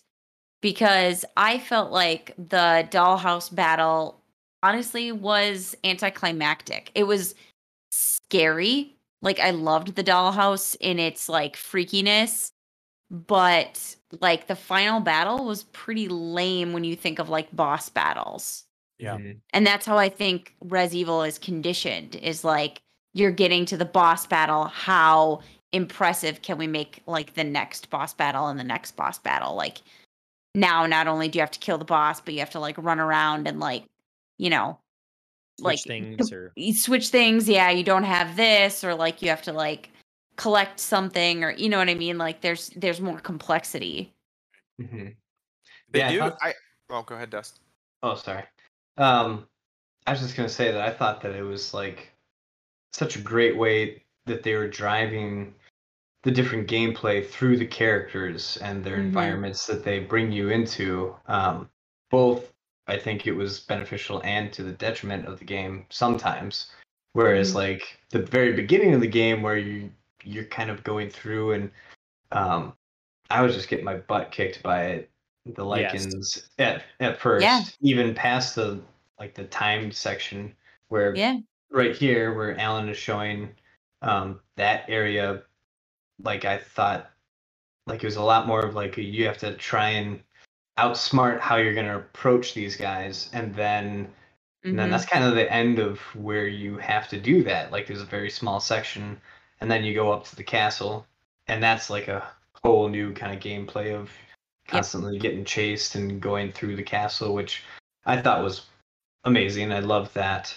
Um then it brings it back down to the dollhouse which was also great i thought that was a great pacing of going between Yep. the two i felt Mhm. where it kind of fell on itself was when it jumped straight into the next like scary piece without like any action like straight to the row Mhm. and then at the end then it's like now we're just going to load you with all this action again and i Yep. felt like we really needed that break between like here's the scary i'm running around stuff to fighting and then i mean this game was very well done i just felt like there's the middle piece even though they're pretty strong kind of took away the the gist of the beginning and the end in terms of like Hmm. how you play and then then it just throws it all at you right at the end yeah. and a little bit of pacing problems Yeah, I I I guess my I liked the the all the middle bits. I liked the beginning. It was more the last um it was Hat Guy's area, Heisenberg. whatever his name is. Yeah, he his area was too long. It was too Mhm. long. I mean, Mm. um it And- uh it it could have cut it in half. I agree Yeah. and part of that was his castle too like if they would have put that his castle at a different part in the game and then you gone into the factory later then i Yep. would have felt like i wasn't getting tired of fighting all those guys by the end Mm-hmm. Yep. Yep. You mean the stronghold with the lycans Right. yeah yeah you're referring to were they were they they weren't his though like that wasn't his he just sent you there to destroy all the lycans because that was like Right. mother miranda's army basically Yeah. Yeah, I just feel like that was a very action heavy spot. And then it throws you right into an even longer action, action heavy, heavy spot. Yeah. And it's like you gave us so many hours of like here's the scary walk around PT demo Yeah. kind of Yeah. thing. I I personally I loved it. I loved that part of the game. I felt like it was a nice change of pace. It it broke up it I think it very successfully broke up like the the the action set pieces and and kind of brought you back to that Wait, really which like- part? Oh, sorry, the dollhouse part. Mhm. Oh yeah. Oh yeah, I Me too. love the dollhouse. Yeah, that was Yeah, by I- far I the- wish there one of the honest- strongest parts. Yeah, I, I wish there was more. I wish there was more of that because like Mhm. losing all your stuff, like I think it's just one of those things where you can have a Resident Evil feeling game without like gunplay, you know? hmm Mhm. And I think it was honestly I just all of the different set pieces I feel like were in a in a sense almost homages. Like I almost look at this whole game as a giant homage to every single horror game or movie or whatever that's ever existed. There's like some nod to to everything. Like just name it and I Mhm. can point out to you where in this game it, what? Yeah. Sorry, I'm just looking at Oh, that. the fetus Oh, baby. Little fetus. I thought you whispered Ugh. something. She was yelling at me when I was doing that. She's like, "Go run! What are you doing?" And, yeah. But Yeah. that gameplay in that in that in that house was like the the um the alien game. What was the alien game called? Alien Isolation? Oh, Yeah, Oh yeah. Mhm. where you were hiding in things, and like also kind of like the PT demo, you know, where you're Yeah. walking through the house and there's like you know weird allusions Yep. to dead babies and stuff, and then like you know I don't know, and then there's also the you know nods to the fairy tale storybook horror characters not only in just the fact that they kind of set up the prelude to the game with the story with an actual storybook but like yep. Yeah, I Well, you're- love you're tr- that. your traditional b movie horror characters like i think the only one missing here is the mummy you know because they have like Mhm. your dracula equivalent Mhm. and then you have your your Werewolf. Moreau shape animal shifter, kind of half man, half beast sort of thing, and your werewolves, and then you have Heisenberg, who's like Frankenstein, basically. He's Mhm. creating these monsters out of machines and stuff. So yeah. I don't know. Yeah, I think Yeah. this game by far blows most of the other ones out of the water with in terms of like unique characters that Mhm. in themselves have garnered so much like appreciation for their style and detail and personalities and stuff like that and Mhm. beyond all of the weird lady Dimitris crap that came up with on the internet like the there's i mean obviously there's a following for her but like all of the characters just so well done like this just felt Yep. like uh, such a labor of love to come up with these cool characters and the the places that they live and let that drive the ideas for gameplay Mhm. So, Shane, is it the time that you bring up your uh your one of your topics here? That uh Yeah. Dustin keeps Dustin keeps talking about it. Yeah, no, I I did. It was more just to point out the fact that like as soon as I started playing this game, like on on Reddit or on the internet or wherever, like you just see news headlines about. Well, I don't. It's the it's the targeted marketing. Like I'm playing Resident Evil, I'm talking to people about it, so my phone's gonna be sending me things, right? But but it's Sure.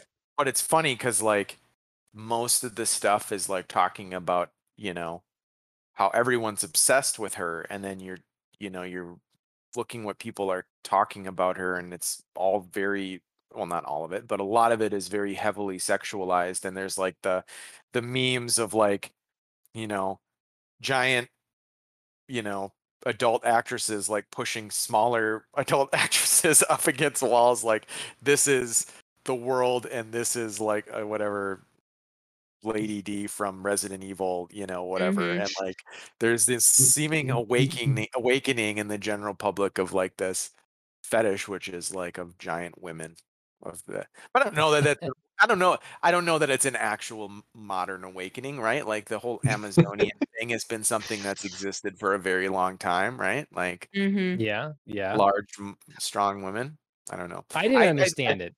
I didn't understand it. You didn't understand what it Capcom was when I wrote it. Yeah, I saw the I saw the memes, I saw the coverage, I saw the ev- everywhere. Right, you- uh, the bubble I'm in, it was everywhere, and um, but I was like not obsessed with this woman. I mean, I just don't want to. I just don't understand the obsession. Yeah.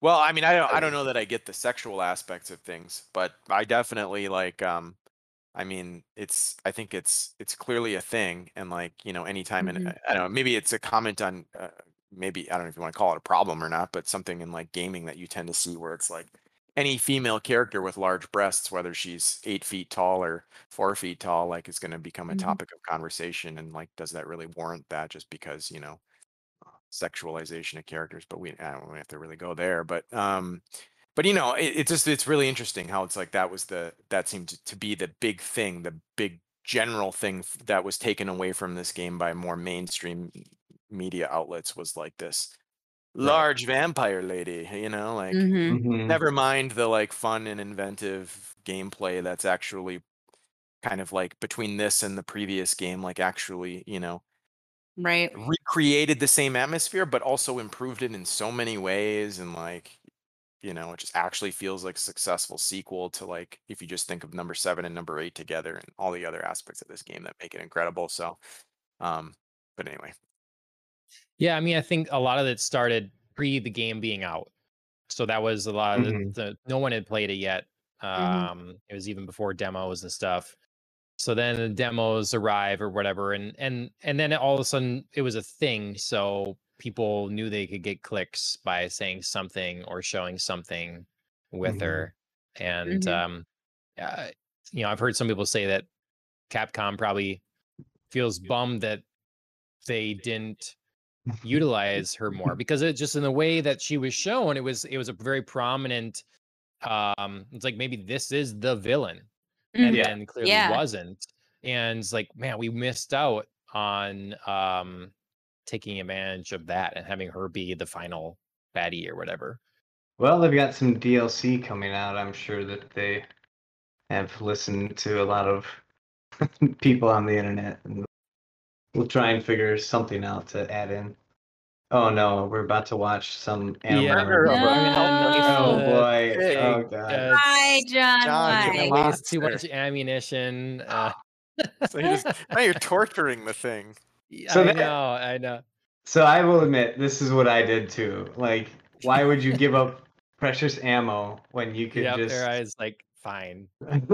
oh, you one, one actually round. One Uh, round. one yeah. round though, yeah. okay? put him out You his just had to misery. torture him before that one round, but okay. Mm. But it's just I I just kind of found it funny. Like, of course, in number four, like you can you can shoot like um Fish. chickens and fish, and they drop stuff for health. Um, but for some reason in this game, like it just seems so overly brutal to me. Like, Mhm. in order to play this efficiently, I have to knife this poor guy Yeah. over and over. And it's like, why am I okay with just murdering all the, this entire village? But when it comes to stabbing some ham, like that's Can't do where I, yeah, I'm just Well, like, oh, so this is hunger No, Wrong. that's wrong. live. that's like According That- to the Duke. yeah. Yeah. That's like always a problem I've had. Like I always remember um watching The Patriot for the first time and like it's like the big epic battle between Mel Gibson and uh Jason Isaacs and like they're go- they're going for it and all of a sudden Mel Gibson uses the flag to stab Jason Isaacs' horse and I'm sitting there like no horsey! Like you know like never mind that Jason Isaacs is like a child murderer and Yeah. you know like he's got to be taken down. Yeah and I'm by just sitting there like- the horse is a is it rapist. child murdering horse? Yeah. But but no, like you know i should be like well whatever it takes to you know take him down but i'm sitting there just like horsey like you Mhm. know. I don't know there's there is something about like murdering animals in either games or movies that it just like seems so much more egregious Well, at least it's not. It isn't in this just for like coin or something like that. You know, you're right are although you getting- can yeah. because you yeah, can you true. can sell it too Yeah. so I also had a theory, possibly while I was watching Shane play, of like, if everybody in this village either died or got turned into something, what if all these pigs and chickens and stuff were Zombie some pigs and chickens. some some villagers that just accidentally got changed into normal animals? Like, Yeah, by the through the Moreau experiments, right? yeah, yeah. who knows? His- yeah, his were very simplistic. Could be. I I believe it. It- That that's canon in my mind now. That's great. I love that. Yeah. For some reason, that makes me feel better about murdering all of them. Because then I'm putting them out of their misery rather than like, this pig was finally free, and then I came along. And this Escaped all the lycans yeah. and you just knifed it. Well, I have to make the the like call outs, I guess, that um playing on PS5, I did like the the you know, the controller. I Mhm. thought, well, it's not doing much or whatever different. And then all of a sudden I got the sniper rifle. And ooh, it was a lot harder to pull to aim down sights Yeah. uh, for the sniper rifle. So Why like is you try to well, it would it adjusts the tensions in the in the triggers. Oh. So they just make it more difficult and change it up varying on the weapon. So Mhm. That's when you would aim down sight with a sniper, yeah, it would it would have a lot more resistance to the pull uh, Yep. versus something else. So that's cool. I liked I liked that addition, and it never it never got old uh, in the game to have that little bit of extra something. Mhm. So. Um, I, I I don't know if it's a good idea to show video during the podcast because I get distracted I know, my now I'm- terrible gameplay. so I, I was gonna give you kudos for finding this because I totally Yeah. missed this section. Oh, really? You didn't kill this guy? Yeah, I didn't. I didn't either. I didn't the- miss it, but I didn't have time to do it. Oh, Oh. interesting. Okay, yeah, I I enjoyed it. There was a lot of ring around the rosy with him, but uh Yeah. yeah, Mhm. no, it was Did you you and you had already done the previous fight with him too at that grave site, John, or was this the first time you ran into this guy? um I think this is the first time actually, so maybe I missed a different thing. Oh, okay. So you didn't go So, yeah. place like a, a headstone and piece it back together? The grave at the bottom of the uh, dollhouse. The garden, yeah. That doesn't sound familiar, no. Oh, okay. All right. That one, I would say that one was a well. I guess it didn't have the bat bat people in it, but that one was a little more intense. I felt like 'cause it was a smaller area, Right. Yeah, but it was still the same idea. You were still ring around the rosying with this guy. Just uh, yep. hmm Huh. Well, this time he he actually dies. He didn't he didn't die in the last one. How that how did it end? No, I he can't dies in the remember. Other one. I think it's just Yeah. a, Oh, he dies both There's times. there's two of them. Yep. Oh, This, oh, okay. this guy's got a different, or maybe he's got the same weapon. I'm not quite sure. But they were twins. Um, so what did you all think of the Chris? What did you think of Chris Redfield? oh boy, What didn't you think of him?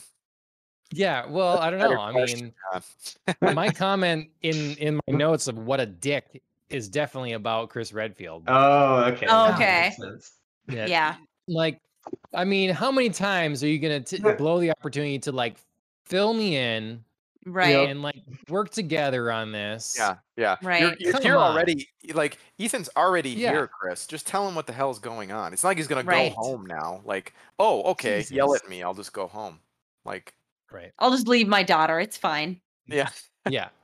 I'm gonna trust the guy who gunned down my wife in front of me and stole my baby. That everything like I shouldn't be here. Right. Yeah, right. No, I I was very very frustrated with him. And then I didn't in th- my least enjoyable part of the game was definitely when I Playing? took over as him. Yeah.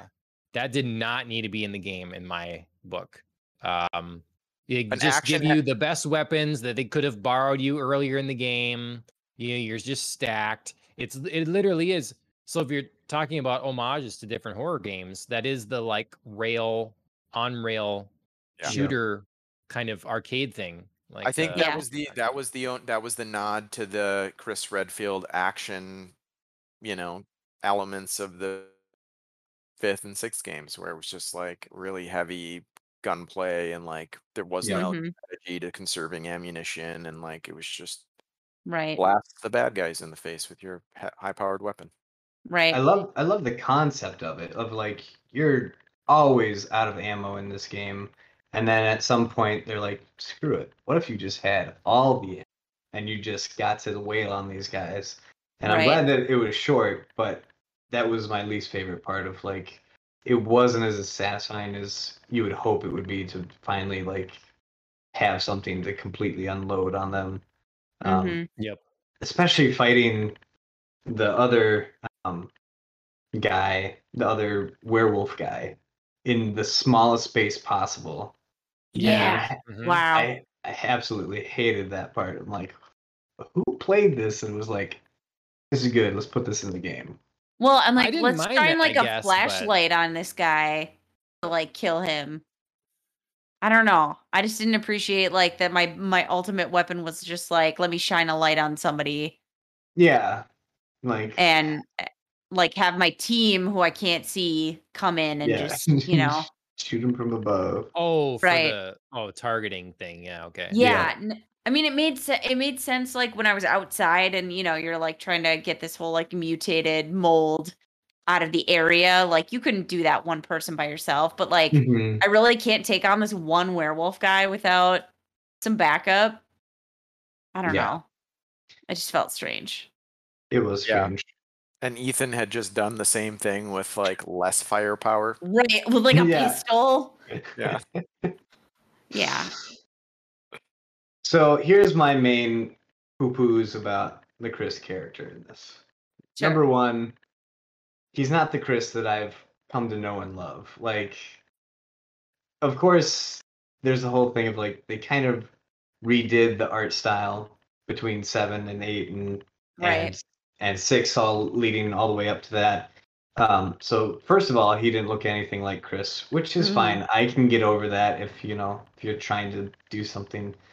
But then the other thing was like he was acting so much unlike what I know of Chris Mhm. and they used the voice actor of uh, the sidekick guy in the number three remake.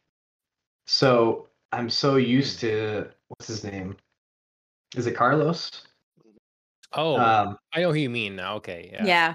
yeah. So I'm so used to because I played that game so many times, like hearing him as Carlos, and then all of a sudden he's Chris Redfield. So That's then I thought the whole thing of them like setting him up, I knew it like there's something where like Chris can't be bad. Like this Right. can't be Right. true. Right. So then the fact that they changed him so much and threw in a different voice actor, I was thinking like, is this a weird like clone of Chris or somebody who's Right. pretending to be Chris but isn't? And so then that was kind of like muddying Well, were- the waters of what I was trying to figure out. You were we going along. close. You were close. Just the wrong person Yeah. Was a, uh, exactly. clone there. so it was a good misdirect, I guess, if they were trying that. But I that just kind of threw me off. And Yeah. then at the end, I just had to like when I finally realized like, okay, this is the Chris that has always been around. Like it was kind of hard for me to like come to terms with that while still trying to unfold the rest of the story. I'm like, okay. I mean, I'll get over it. I'm I'm not one to dwell on things and be like, this really fit for me Yeah. but right. um that that really threw me off because i i mean maybe there's a reason why but i just felt like it was so weird that they decided to switch up the voice actor like yeah. that that guy had been chris forever it was kind of like when ironside michael ironside decided to not do like splinter cell Mhm. and they brought in another guy and it was like that's just and then they changed kind of the character so it, like it didn't feel like the character that you have come to know over the past so many games right. but there's my little rant and I will I'll leave it at that because it's not that big of a deal but it was something that throughout the game was Yep. very distracting I've got a lot of problems with Chris Redfield, but I he's my boy, you know? Like I mean, he's been here from day one. He is I'm sorry, he is the protagonist of Resident the Resident Evil Wow. series. I mean, Wow. I feel like Cool. him and Kennedy are Old. are like right up there. Yeah, but Leon Kennedy Yeah. didn't until the second game. Where was he in number number one? You know, like Chris has been in every single one, or at least like an extension of him has. Into him, yeah. Well, I think I think it's Chris and Jill, but I think Leon's taken the the popular vote in since four. Since four, no one's Mhm. taken back the He's the hot mean, new when they make- model. yes, he's when the they hot make young movies, Chris Redfield stars 2.0. Leon. you know? Yeah, Like yeah. So I don't. Yeah, I think Jill could have maybe been more of a main character, but for I don't know, who knows, whatever reasons that they've kind of gone down the Redfield path. But Right. I, I feel like they keep like Jill pops up as a fan favorite because Mhm. that's what they do in this series is they have the same characters that people like keep coming back. But Right. I, I still think that Chris is the one that sort of has is sort of the glue that holds all of the narrative elements sort of together. And like without him, you don't really have your central character, I think. And even though he like in number seven, yeah, he's just in a final scene and it's not really him, it's like some other dude Mhm. that kind of maybe like him, like his long lost cousin or something like that. But yeah. Um I will say that Chris definitely is a driving force in terms of like ever since number one, he's been actively fighting against Umbrella and all the basically the branches that have come out from that. Whereas like Leon Kennedy has been like in almost all of his games just like thrust into those situations. sure. He's he's doing his job for something else and all of a sudden he's Right. like stuck Finds in the middle of himself. it again. Yeah. it always Yep. struck me as a little whiny, you know? Wow. You're gonna get hate. I mean, if people see this, you're gonna have the Leon fangirls after you. Come find come find me. Well, you doxed yourself at the beginning telling everybody where you live, so Oh yeah, I did, didn't I? Well, good thing I'm not on the. Uh, I am on some social media still, but I don't really give a crap if they do anything to those. So yeah. just don't touch my cryptocurrencies. what? Don't don't touch your cryptocurrencies? That we just said? Yeah. Okay. Uh, I don't have any Alright. cryptocurrency, so don't even bark up that tree. Um, All right. yeah. So I don't know. Yeah. I'm gonna make Well, some Leon let's- coin and you can't have any. yeah. Umbrella coin. I like umbrella coin. I Ooh. I mean, umbrella it's a little too. mystique there. It's like uh Yeah. it feels well backed. You know? Yeah, you might go to jail for backing an evil corporation. I don't know. Umbrella coin. Someone make it happen. Yeah. Like Well, does anybody have any like favorite, um, like really standout favorite moments or favorite boss battles or anything like that? Honestly, Boy. the the boss battles didn't really stand out to me. no. Um, I like I thought there were like cool elements to each of them. Um, you know, like I really enjoyed the creepiness factor of like the Beneviento house mhm. and that battle. Like that was just like some horror elements. Um, I loved I really didn't love like going through Heisenberg's factory and like all the things that like led up to the Heisenberg battle, but I loved like driving that tank around like or like that bulldozer slash tank thing hybrid that Chris made. Um, and like being thrown up in the air and like having to like climb onto that and shoot Heisenberg. Like, I don't know, there was something like cool about that visual, like and that style and that moment of the battle that was like, whoa. Um, so there was there were fun elements to like the different battles, but like I don't know. I didn't ever think like the boss battle was something I was looking forward to. It was always like the exploration of the area more fun to Mhm. me. I I think- my my favorite element of the entire game is something that I've always liked that has shown up through many of the games, which is when the Lady Dimitrescu comes in. Like the, I think we're looking at it right now. The first time she Mhm. walks through the door and she enters, the- Yeah. it's kind of the pursuer. You Mhm. know, Yeah. like they had that in. Well, I think it originally was in the original um, Resident Evil 2, although in the remake they redid it really well, where they had the Mr. X character actually Mm. pursuing you around the Right. police Yeah. station. Whereas Mhm. original he just kind of popped up in different sets but um but yeah I, i've since they've done that they've had like an a bit an element of that where like there's a big character that's chasing you or unstoppable character that's chasing Nemesis. Yeah. Mhm. and you hear their you know feet clomping on the ground or their high heels walking across the floor or whatever and it's just Mhm. Uh, creepy s- speaking of like the baby fetus monster, oh yeah like in in the Beneviento house, like holy, woof, Yep. that was like scarier to me than any of the bosses. oh yeah for sure The thing is, I entered that room where they've got the cupboard that you can go into, and I played Yeah. Alien Isolation, and as soon as I opened it up and realized you could go into that, I'm like, oh no, there's gonna be some section of like some kind of nasty thing coming after me, and I'm just gonna be freaking out in this closet here. Right? Or like hiding under the bed. Just like oh yeah. God, you have to wait. Yep. Yep. It's uh, yeah. That that house was just like super creepy and amazing. Especially because like Yeah. you play like 80% of it in the dark. hmm I think that was, I mean, though it was definitely the scariest. I think that was the stand. It was the standout moment for me. Was was that whole thing? I mean, I go Mhm. in and first, like, I remember one moment seeing a doll on the ground. I'm like, that's the doll. I that I'm pretty sure that's the doll she uses. When I come back, that's gonna be gone. Sure enough, I come back, the doll is not there anymore. Um, it's those moments. It's the it's the mannequin all of a sudden is gone, and it's Yep. just blood stains on the table. Yeah. Like that whole scene, that that whole sequence was very good, very Mhm. tense.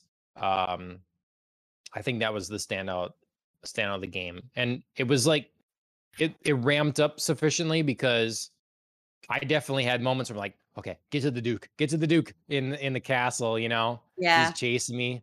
I'm saying Yeah. you can't come in this door, you know. Yep. and uh so yeah, uh, it, it ramped up well to to to the dollhouse, and I think that was where it. um Though I had a lot of fun later, I think it, the game peaked there, honestly. So Yep. In terms of horror, I would agree. In Mhm. terms of like like gameplay and like challenging puzzles and like challenging elements, like I still think there were there were fun challenges ahead, like running around like the swampland of Moreau's and trying to like get all the bridges up switches, and mhm. yeah, all that kind of stuff was just like, oh man, this is tough. Yep, So I liked finding uh, finding the goats. I I really liked the Duke character. I love the little Mm, yeah. callback. The what are you buying for one time? I know a guy. You know, yeah. that was great. He, Um, he I was, was originally going to be one of the lords when they were first designing, Ooh. but then I think they just kind of didn't fell that. out with that stuff, and we're like, we want to use this guy. yeah. Here we go. He was my favorite character, honestly. I really liked him. Uh and except for like the character design of like the transformed Miranda.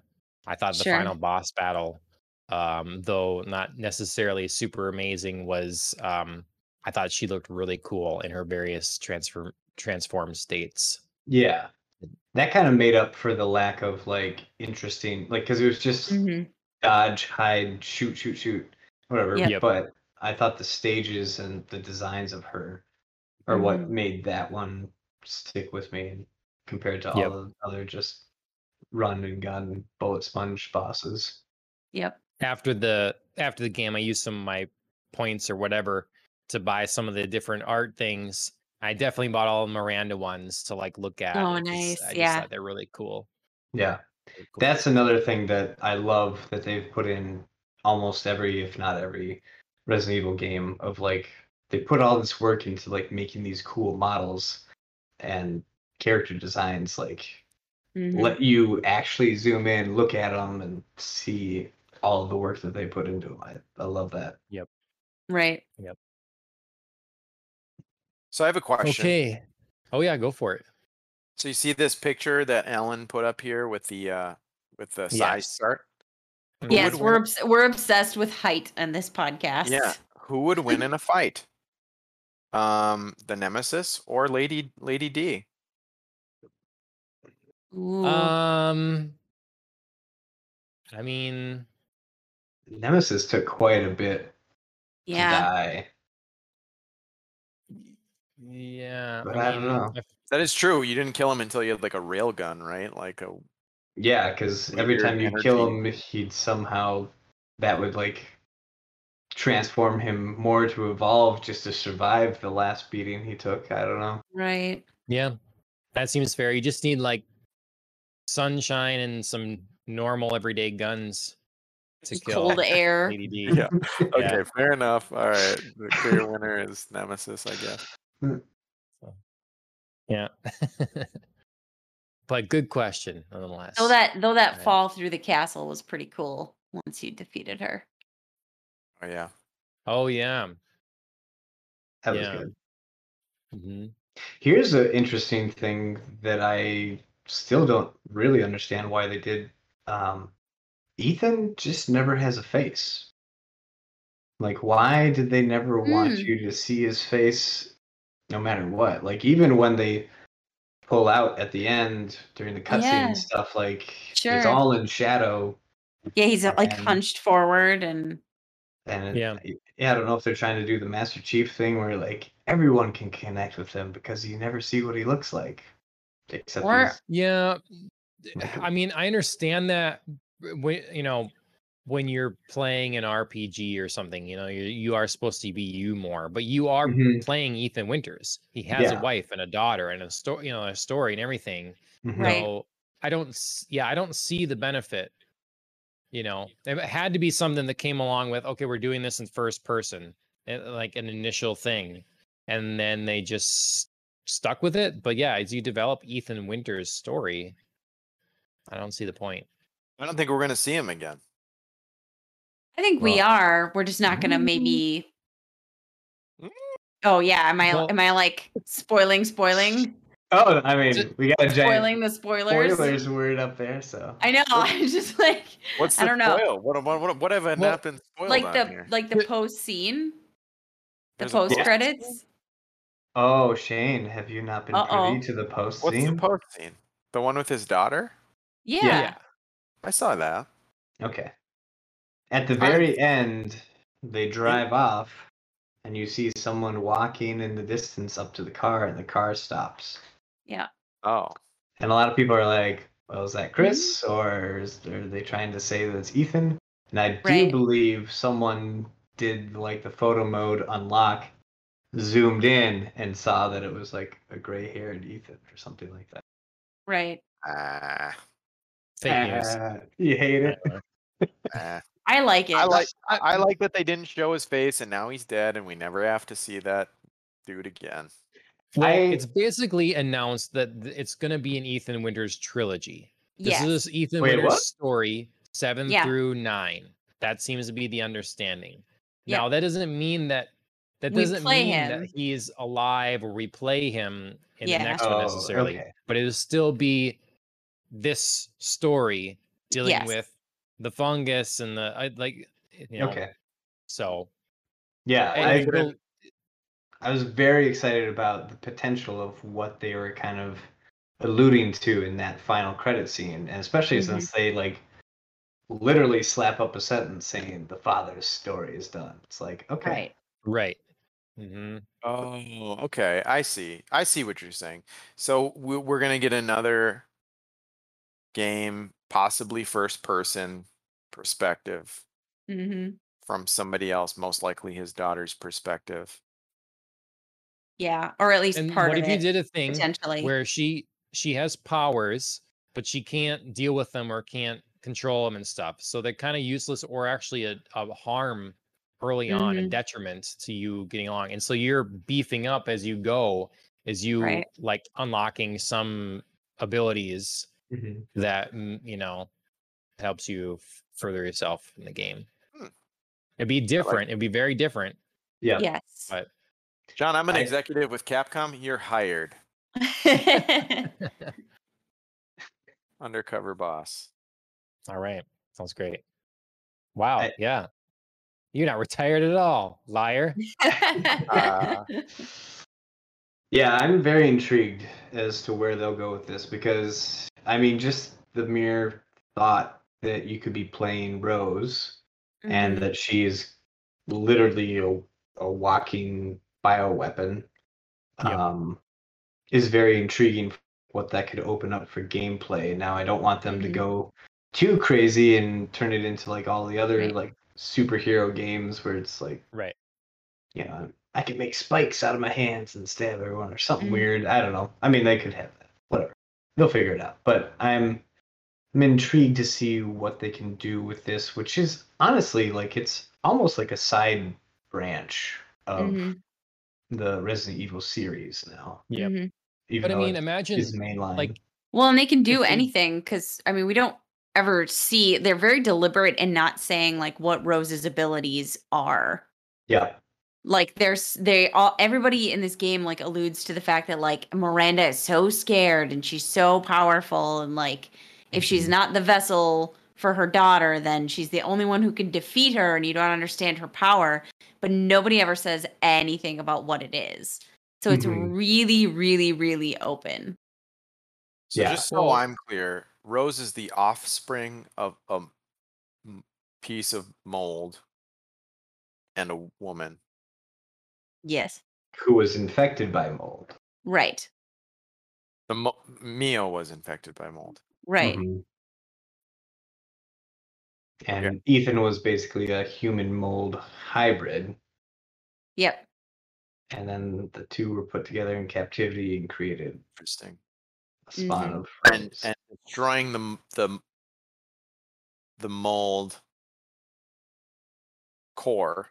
What is it called? The megamycete Mhm. hmm destroyed Ethan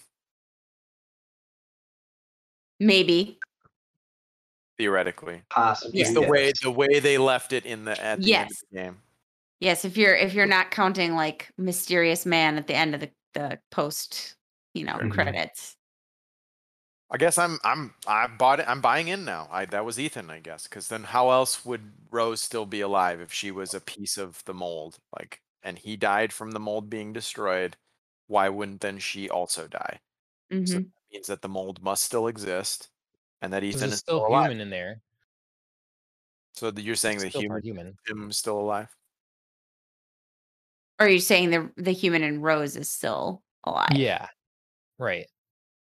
Yeah, I suppose it like comes down to like what sort of ratio, you know, like means that you can survive like the mold. Like if Ethan's a hundred percent mold at this point, like he dies with the rest.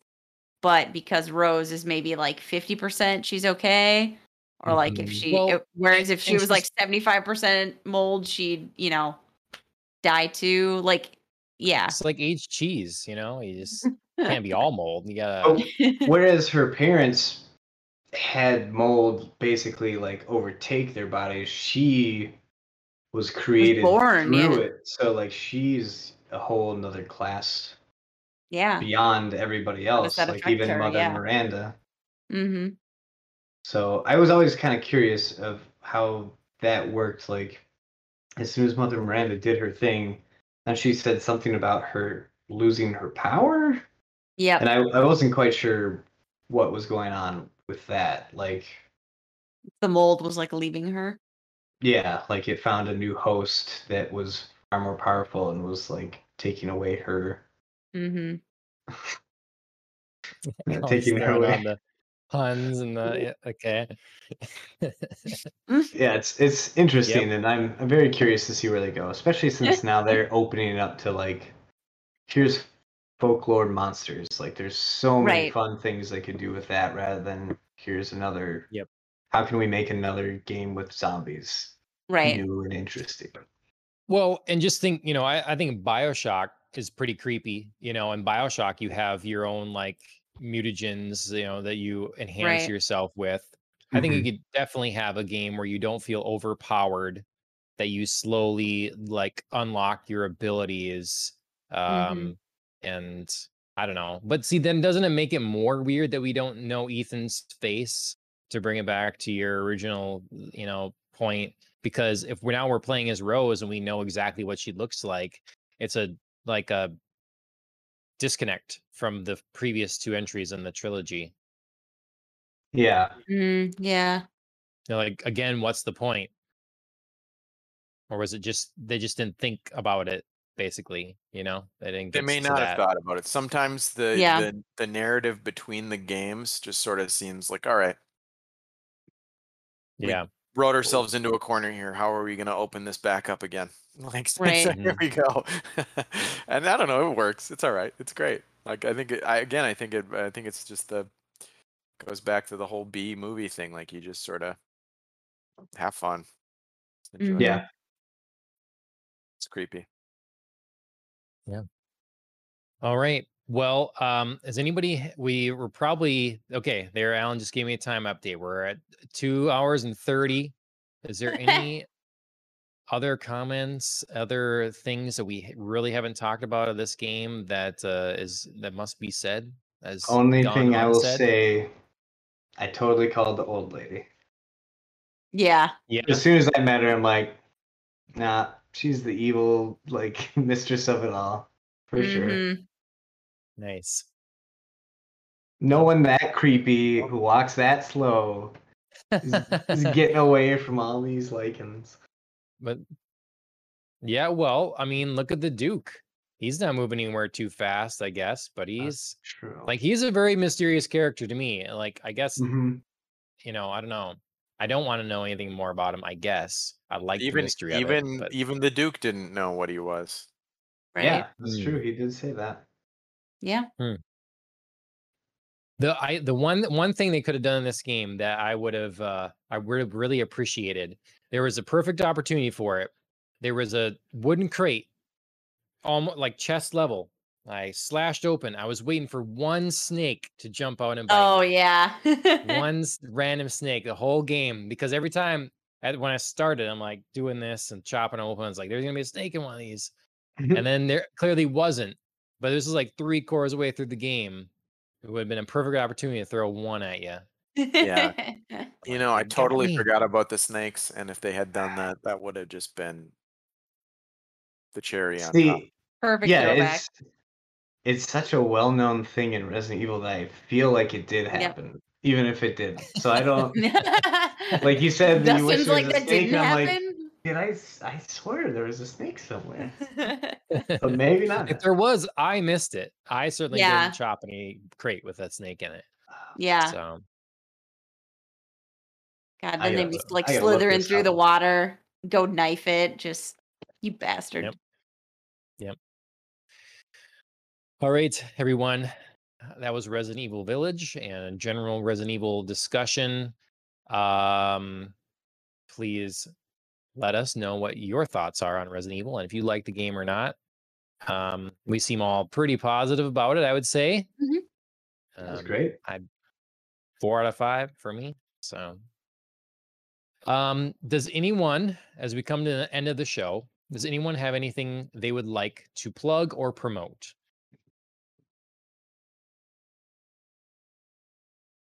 All right, crickets. My Alan, add the cricket sounds. My one man show at the the Eau Claire Community Theater.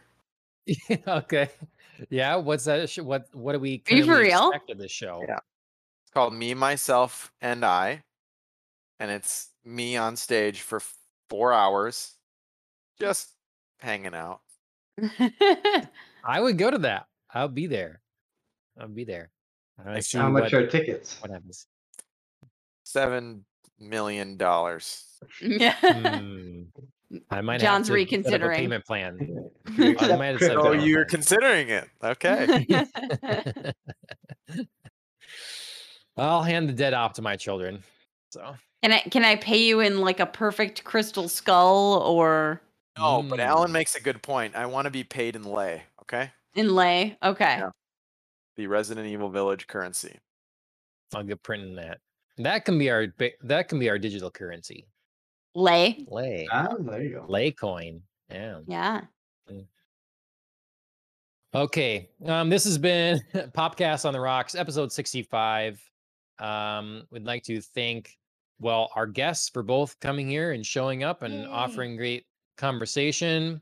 Thank An extra you. thanks Thank to you. Dustin for creating an animation uh, for the Ah. episode. That's a great little My touch that we can uh, we can have.